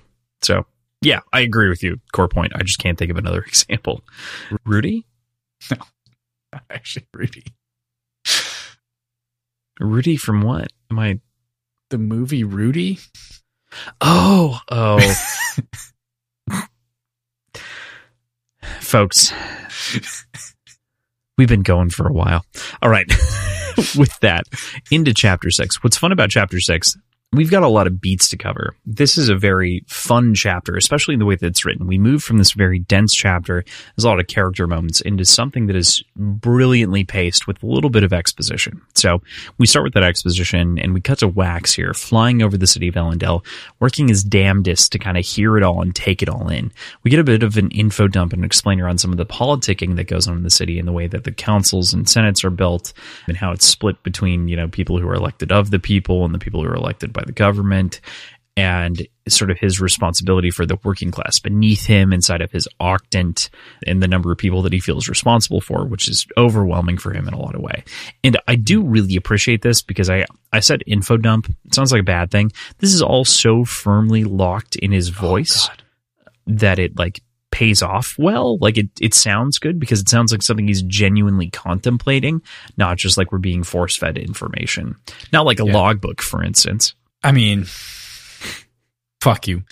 I th- I felt like this was a great peek into the day to day stresses mm-hmm. and thoughts of Wax, like when he's not hunting a bad guy.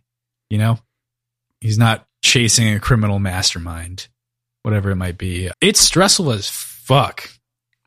Like, there's so much going on.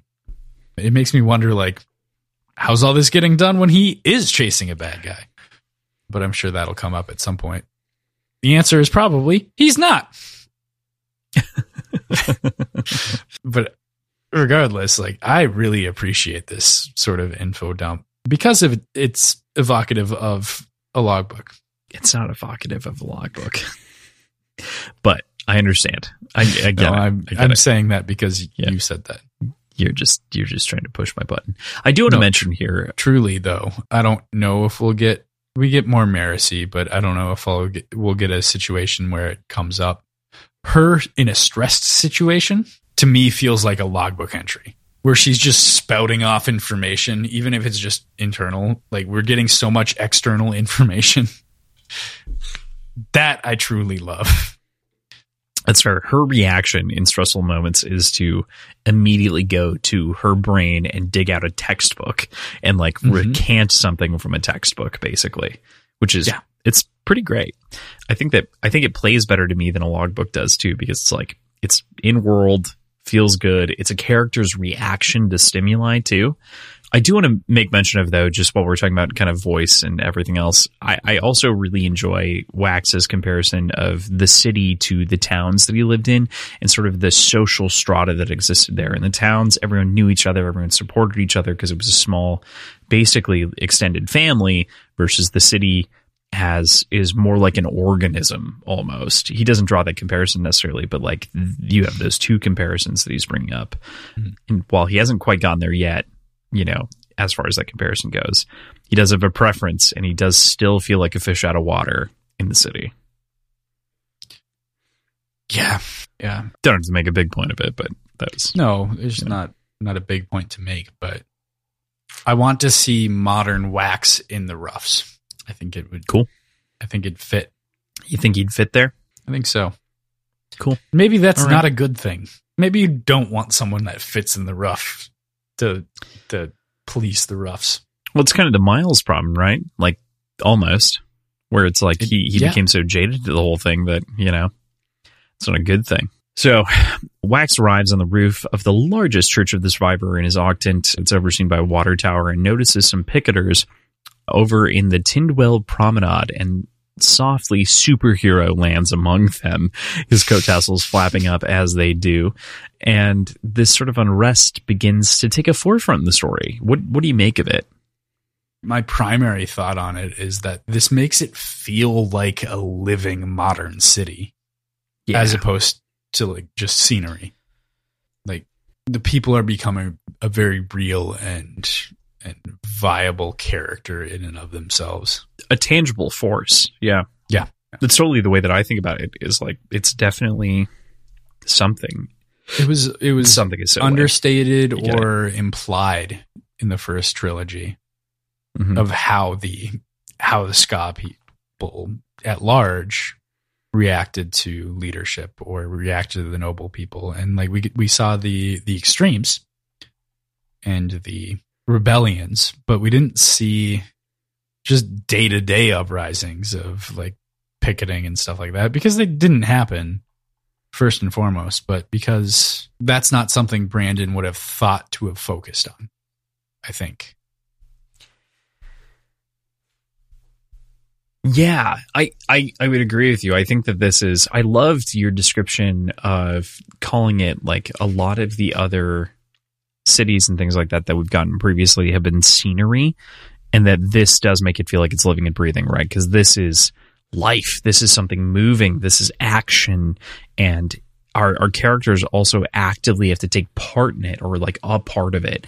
And so it does give this sort of, in and out the lungs to some degree of, of an actual working city in a big way. So, yeah, yeah, I, I would agree with you. I think that this is something that love the original trilogy, solid, you know, eights with an occasional moments of nines and whatnot, like we've we've talked about previously. But this is something that's missing in some degree. Like you just want to you want to feel one with kind of the moments. You get a lot of it in Urteau, like you do. That's that's the city that feels the most alive. But up until then, you know, we're kind of we're yeah. hurting for a little bit of this, and this is it makes it feel real. It makes the whole situation feel real, and it ties into the plot. You know. Mm-hmm. Exactly. We move to Wax and Wayne having a conversation about this difficult time of the month for him when he goes and pays his dues, as it were. And Wayne asks a brutal question of Wax Do you ever wonder if you just should have shot me back when you and John first found me? And Wax responds to the question of a second chance with luck. And it seems pretty callous at first, but then he gives a more substantive answer that everyone else has been found killing. And while he truly seemed not to mean to, while he being Wayne truly seemed not to mean to have killed and has since lived in perpetual atonement for these sins that he's committed. I, I just kind of want your your thoughts on this whole this whole sort of scene hmm. that's sort of the it's kind of like a comeuppance and a denouement for his crimes. Like this, this to me feels like the fourth trial in a big way. The first three trials that we've had are, are the three that he gets to to get to, you know, to get to the punishment. But this feels like absolution from the judge that he consistently seeks in service to the man, you know? Yeah. This felt like deja vu to me for a little bit. Was there another comment where Wayne asked, or where where Wax said he would have shot Wayne, and Wayne, Wayne like thanks him for it? Like, I feel like that happened before. It actually happens a little bit later, and it's it's a little bit it's a little bit after this where he would he like thanks him for potentially like killing him in the, a situation I thought, I thought like that, that was right here. No, I don't think so. I think it's it is in chapter six, but I think it's when they're in the apartment. Well, so I don't think it's way, right like, now. The first time I read it, it yeah. felt like it happened either. Oh no, it is this moment. I fucked up. You're right. You're right. I thought it was later. I thought it was when they were in the apartment. It is right here. Mm-hmm. You're not lying, are you? Of course not. I'd have shot you right in the head, Wayne. You're a good friend. Thanks, Wax. You're the only person I know that could cheer me up by promising to kill him. You didn't promise to kill that, me. You that, promised to have killed me. He stated. There is something beautiful to Wayne's reaction though.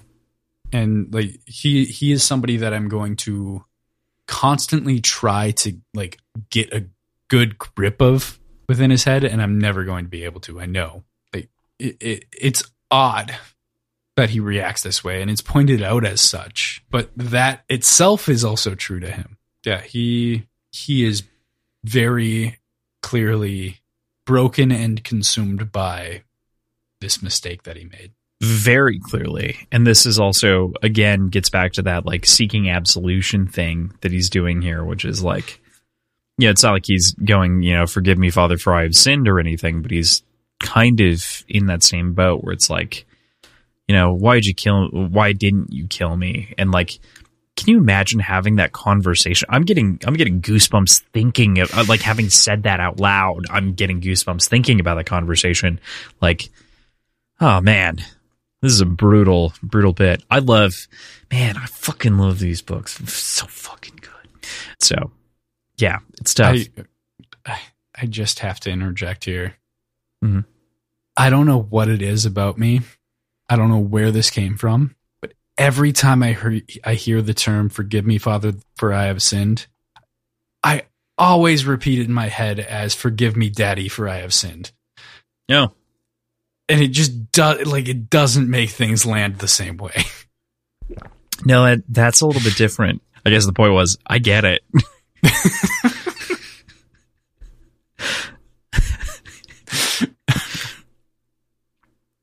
All Via should we finish weird- up these this episode? Absolutely not. This episode never ends. So we move on from Wax and Wayne and over to Marasi, who's noting the price speculation on the food seems to be on the rise. What do you make of these expensive apples and the implications of the price increases? Well, good joke. These apples. Good joke. These What apples. think of these apples? ha ha ha ha ha. I think I really appreciated the interaction because it it proves and and highlights the stark the stark legal lines that Marasi tends to follow. Mhm. And it just makes me wonder if Wax was in the same position, how he would approach this interaction. Because I mean, we talked about laws as written versus laws as intended. um, yes. In the devil's they- they feel like- probably. very like they, they feel like they both have very different views on the reason h- how to approach the law i guess Yeah.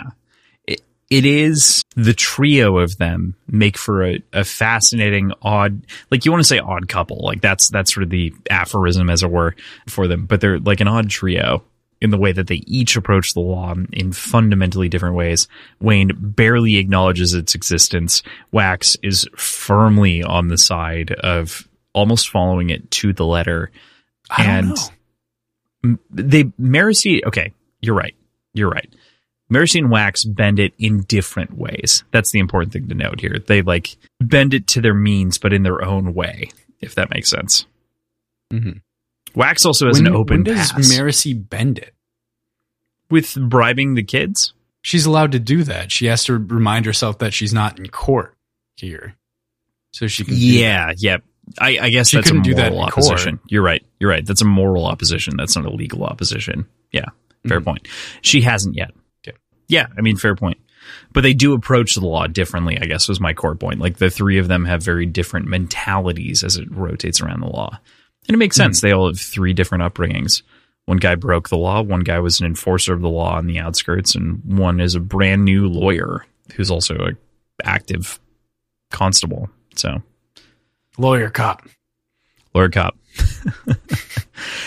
uh, Marasi continues to the hub, though, down the spokes of the Octants and is flanked by Lieutenant Javis, making their way to the National Archives.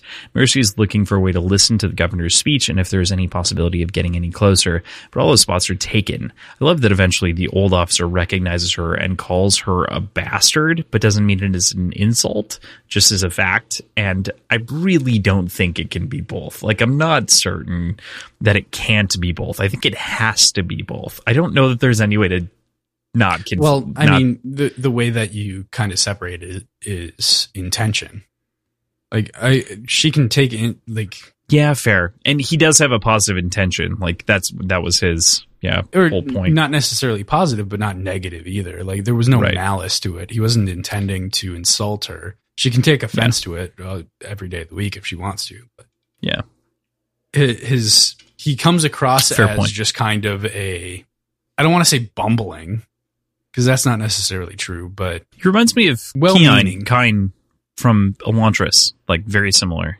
yeah. Yeah, he's The he's well meaning. He he's trying to to make a connection and recognizes that he knows part of this connection can kind of play off of that, but Mhm. doesn't realize that there's strain there or, or Right. negative connotation there. So like I, I I didn't see it as malice or or insulting in any way. Yeah, that's fair. That makes sense to me.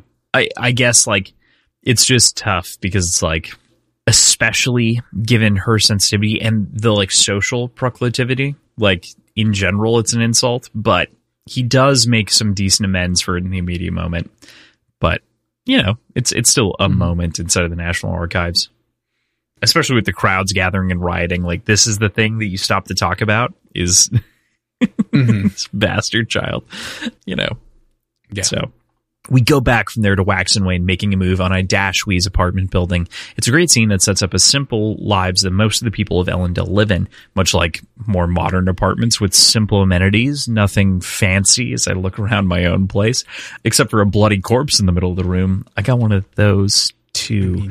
High society homes have decorative corpses in the middle of their rooms. Don't you know that? I got one. It, okay, I said it was in the middle of the room. It's in my ottoman because it's a pull-out ottoman. So what I did is I put them in and then I just crunched them up, you know, because uh, I can uncrunch them Ah, later you if I need to. increases the stiffness. I get it. It does. It does. Yeah, yeah. It makes it so when you when you put your feet on it, it bounces a little bit. It gives it rigid. gives it just that extra. Yeah, it's nicer in the long run, especially since I mostly work from my couch. Nah, not mostly, but you know, occasionally. Oh, that's fucked. man, it's super fucked. Not as bad as the bury a body in a marsh conversation that we had back in Red Rising, but Well, I mean, that was it's close. practical. That was just advice. Yeah, that was practical. This is a joke. No, it's furniture advice. I don't know what you're talking about. This is how you stiffen your soft ottoman after after you've had this ottoman. Fun fact: the ottoman that I have in this room is the ottoman that my dad had when I was ten, and it was soft until I put the body in it, and now it's great. Now it like it it's got that firmness to it that you'd want. It's got that Mm-hmm. that stiff rigidity that you might expect from a sloppy rotting corpse. Don't so get me started about the aroma.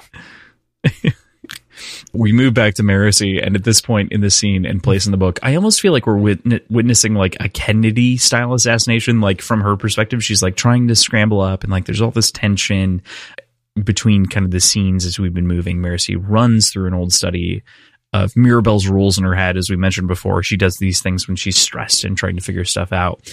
One that says that people who are invested work harder and and lead and that leads to their feeling of ownership in something. You know, it's a simple thing, but another example of the scholar that we're inhabiting in this age and kind of the point of view. You know, a lot of the time, I wish we would have gotten this from Elend as opposed to just getting it in conversation. Like this is a great example of just some of those moments that can like lead you to believe that this person feels like a scholar. You know, Yeah, I mean, and this is this is that sort of feels like a logbook situation. Like there's just a lot going on, and she's just kind of letting her mind run, mind run. this is like an open book into my head. Marasi sometimes is like this is this is how I react to shit, and I'm like, Yeah, Oh man. Yeah. So the governor finally steps up for his speech, and it's not one that addresses the people's needs exactly, but instead the crisis of his brother's death and a disaster in the east outside of town, but nothing to address the people here and now who are being trodden upon. But then a guardsman steps up and levels his pistol at the governor. like I don't know situation surrounding the speech, and tone deaf is the first word that would come up in this conversation Yeah. if we were talking Yeah. about it. Like, Yeah. tone deaf at best. that yeah this is demonstrably self-obsessed and to that point absolutely tone deaf like mm. the self-obsession leads to how tone deaf it is because wax has seen the unrest all of our characters have seen the unrest in different moments throughout this this entire book so far so it just it Yeah. I get I get that this is information that needs to be spread and talked about and discussed, but now's not the time, man. and and this does get back to something that I'd mentioned earlier about like yellow journalism, right? And so like the idea that these penny pages became so popular that that they would create outrage in a in a big way for a lot of people and especially for politicians during this era. They were flustered and frustrated because they thought that it genuinely represented the will of the people because so many people bought them and then they influenced people because it was the lowest price point people would write anything to inflame people. It was this cycle of disinformation about the immediate moment leading to outrage leading to leaders reacting leading to new yellow papers with new outrage that was stretched on the previous truth. And it was just this cycle that continued to spin outwards, which is what this is pointing to. That's this whole speech point, right? Is that like because it's pointing in the wrong direction, the governor is aiming in the wrong direction, he's pulling the trigger for a gun in the wrong direction. And as such, he is almost assassinated. Bring this up. I, I do love that the perspective switches here, and so we don't get this release of tension until we explore the apartment. But we're just going to wrap this up with Marasi before we continue back to the apartment. Marasi manages to save the day. She's found a way to shrink the bubble that she creates, burning cadmium. Manages to capture the guard of whom levels the gun without the fire, the the bullet going off. Actually, rather, it does go off, but it ricochets out as the blue redshift happens, and the guardsman leading the charge is disabled, and it leads to his arrest. I mean, crisis averted, of course, but you know, yeah. yeah. I'm curious about. It, it feels like a breakthrough that she's able to make it smaller, but we we know that she was understand like I don't. I'd like to understand what her actual comprehension of the abilities were before this point. But it is it is good to see like, she and Wax have the or she and Wayne have complementary or opposite however you want to look at it, powers that operate very similarly with with an inverse effect. So getting that very explicit understanding of the size of the bubbles mattering from wax at the beginning of the story to this feels very very good. I'm just kind of at a loss about why it's noteworthy that she was finally able to make it smaller when she understood that it was a variable size to begin with. Yeah, I, I think that that has to do with some like embarrassment around using her powers and maybe therefore like never choosing to train with them, you know, in large part. That's that's all assumption. It's but. assumption, but like she understands that. So maybe it's just aptitude and being able to control it well enough. Yeah, I think so. And I think that's based on time at the wheel, so to speak. Yeah. Okay. So that that was my assumption. Yeah, mm-hmm. more or less. So yeah, I mean, there's a lot to be said for the way of like quantifying these abilities yet, but at the very least, it feels like time at the wheel helps, and it does seem to dictate the way that they're controlling them so far, as we're aware. So that's why mm-hmm. Wayne feels like an expert, and Marasi does pull in some bystanders. Like she is not fully like she not fully mastered like a small bubble or anything like that. She does pull in some randos, but if it works, it works. We shift perspectives. Way to go, Branderson. Back to Wayne for a quick volley. He drinks some whiskey that he doesn't particularly love, and this is where we got our like rum whiskey comment earlier. So clearly, Wayne's a whiskey guy, and Wax is a, or sorry, Wayne is a rum guy. Wax is a whiskey man, and as such, they're they're separate on the spectrum, which makes it kind of fun. And Wax opens up that he's got to tell Wayne about the book that death gave him and begins to explain hemalurgy and the likelihood that someone killed this woman and left her on the floor to steal her ability to steel run. I mean, hemalurgy is such a cool thing but it got tied up so well at the end of like somehow somehow hemalurgy in its entirety became Chekhov's gun, and I love it. yeah, I love it. I'm so excited for this.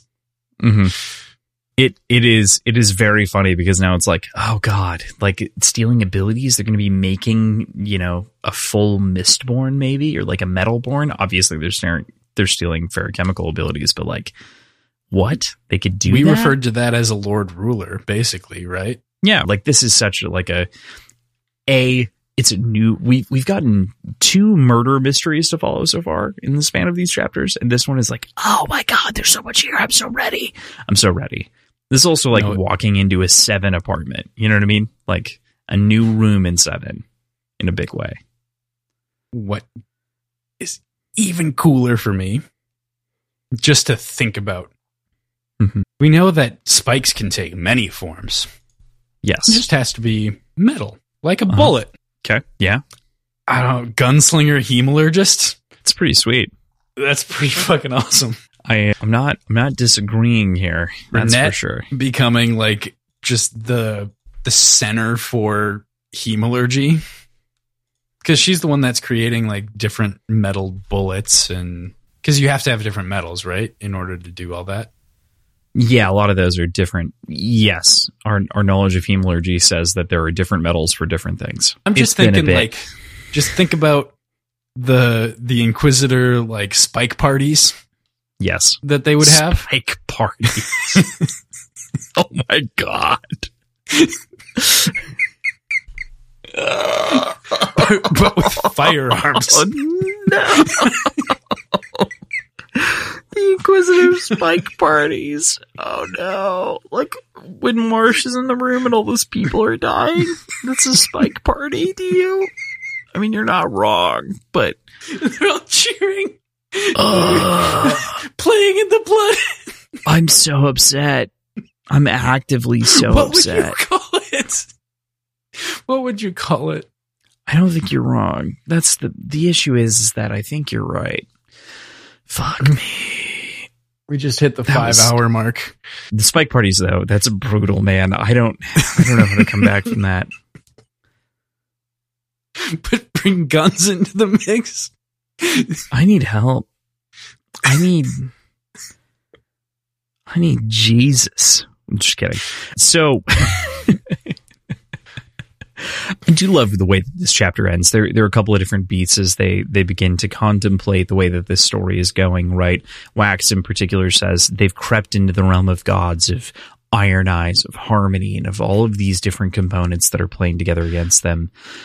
And there's just this wonderful note to end the week on, which is also why I chose this chapter, which is that someone else moves us, lawmen, are the words that we end our week on. They're the same words that Bloody Tan whispered to him before Lessie's death all those years ago. Motherfuck. Yeah. What a way to end. Like, yeah. I don't think I remember, like, in my first read through this, I don't think I remembered that that was the same term, but I certainly do now. I certainly did after, like, after that.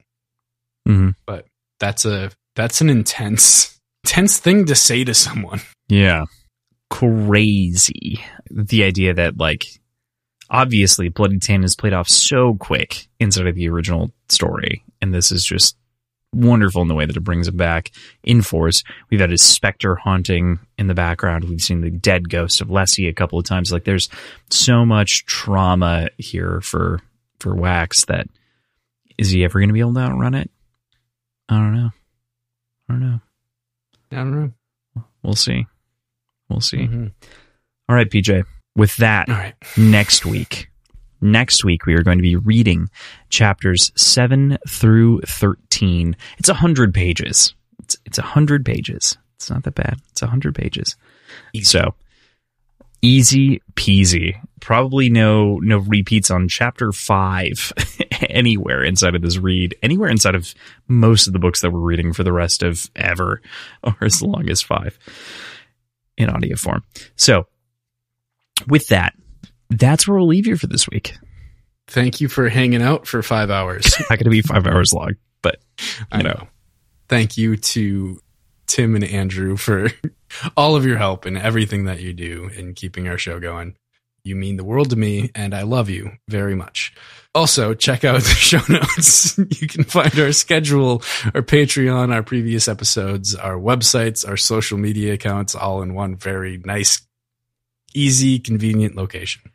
A big thank you to B Dano for joining us at the barback tier and for coming and hanging out with us inside of the Discord. We're super excited to have you and to chat about all things, obviously.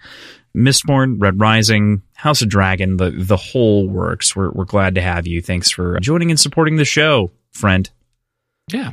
Yeah, I saw I'm they so were sorry. super excited to have you in the server and just a part of this community because it's ton of fun. So We appreciate all the support. If you want to support us in any variety of ways, as PJ had mentioned earlier, you can check us out, Words Whiskey Pod, on Twitter, Instagram, and Reddit. Words and Whiskey Show at gmail.com, patreon.com forward slash words and whiskey. And we've got t shirts on TeePublic. You can check them out. Yeah, Yes, we do. sweet. So thank you so much. We'll see you next week covering the next quarter of Shadows of Self. Heyo. Heyo, goodbye. Bye.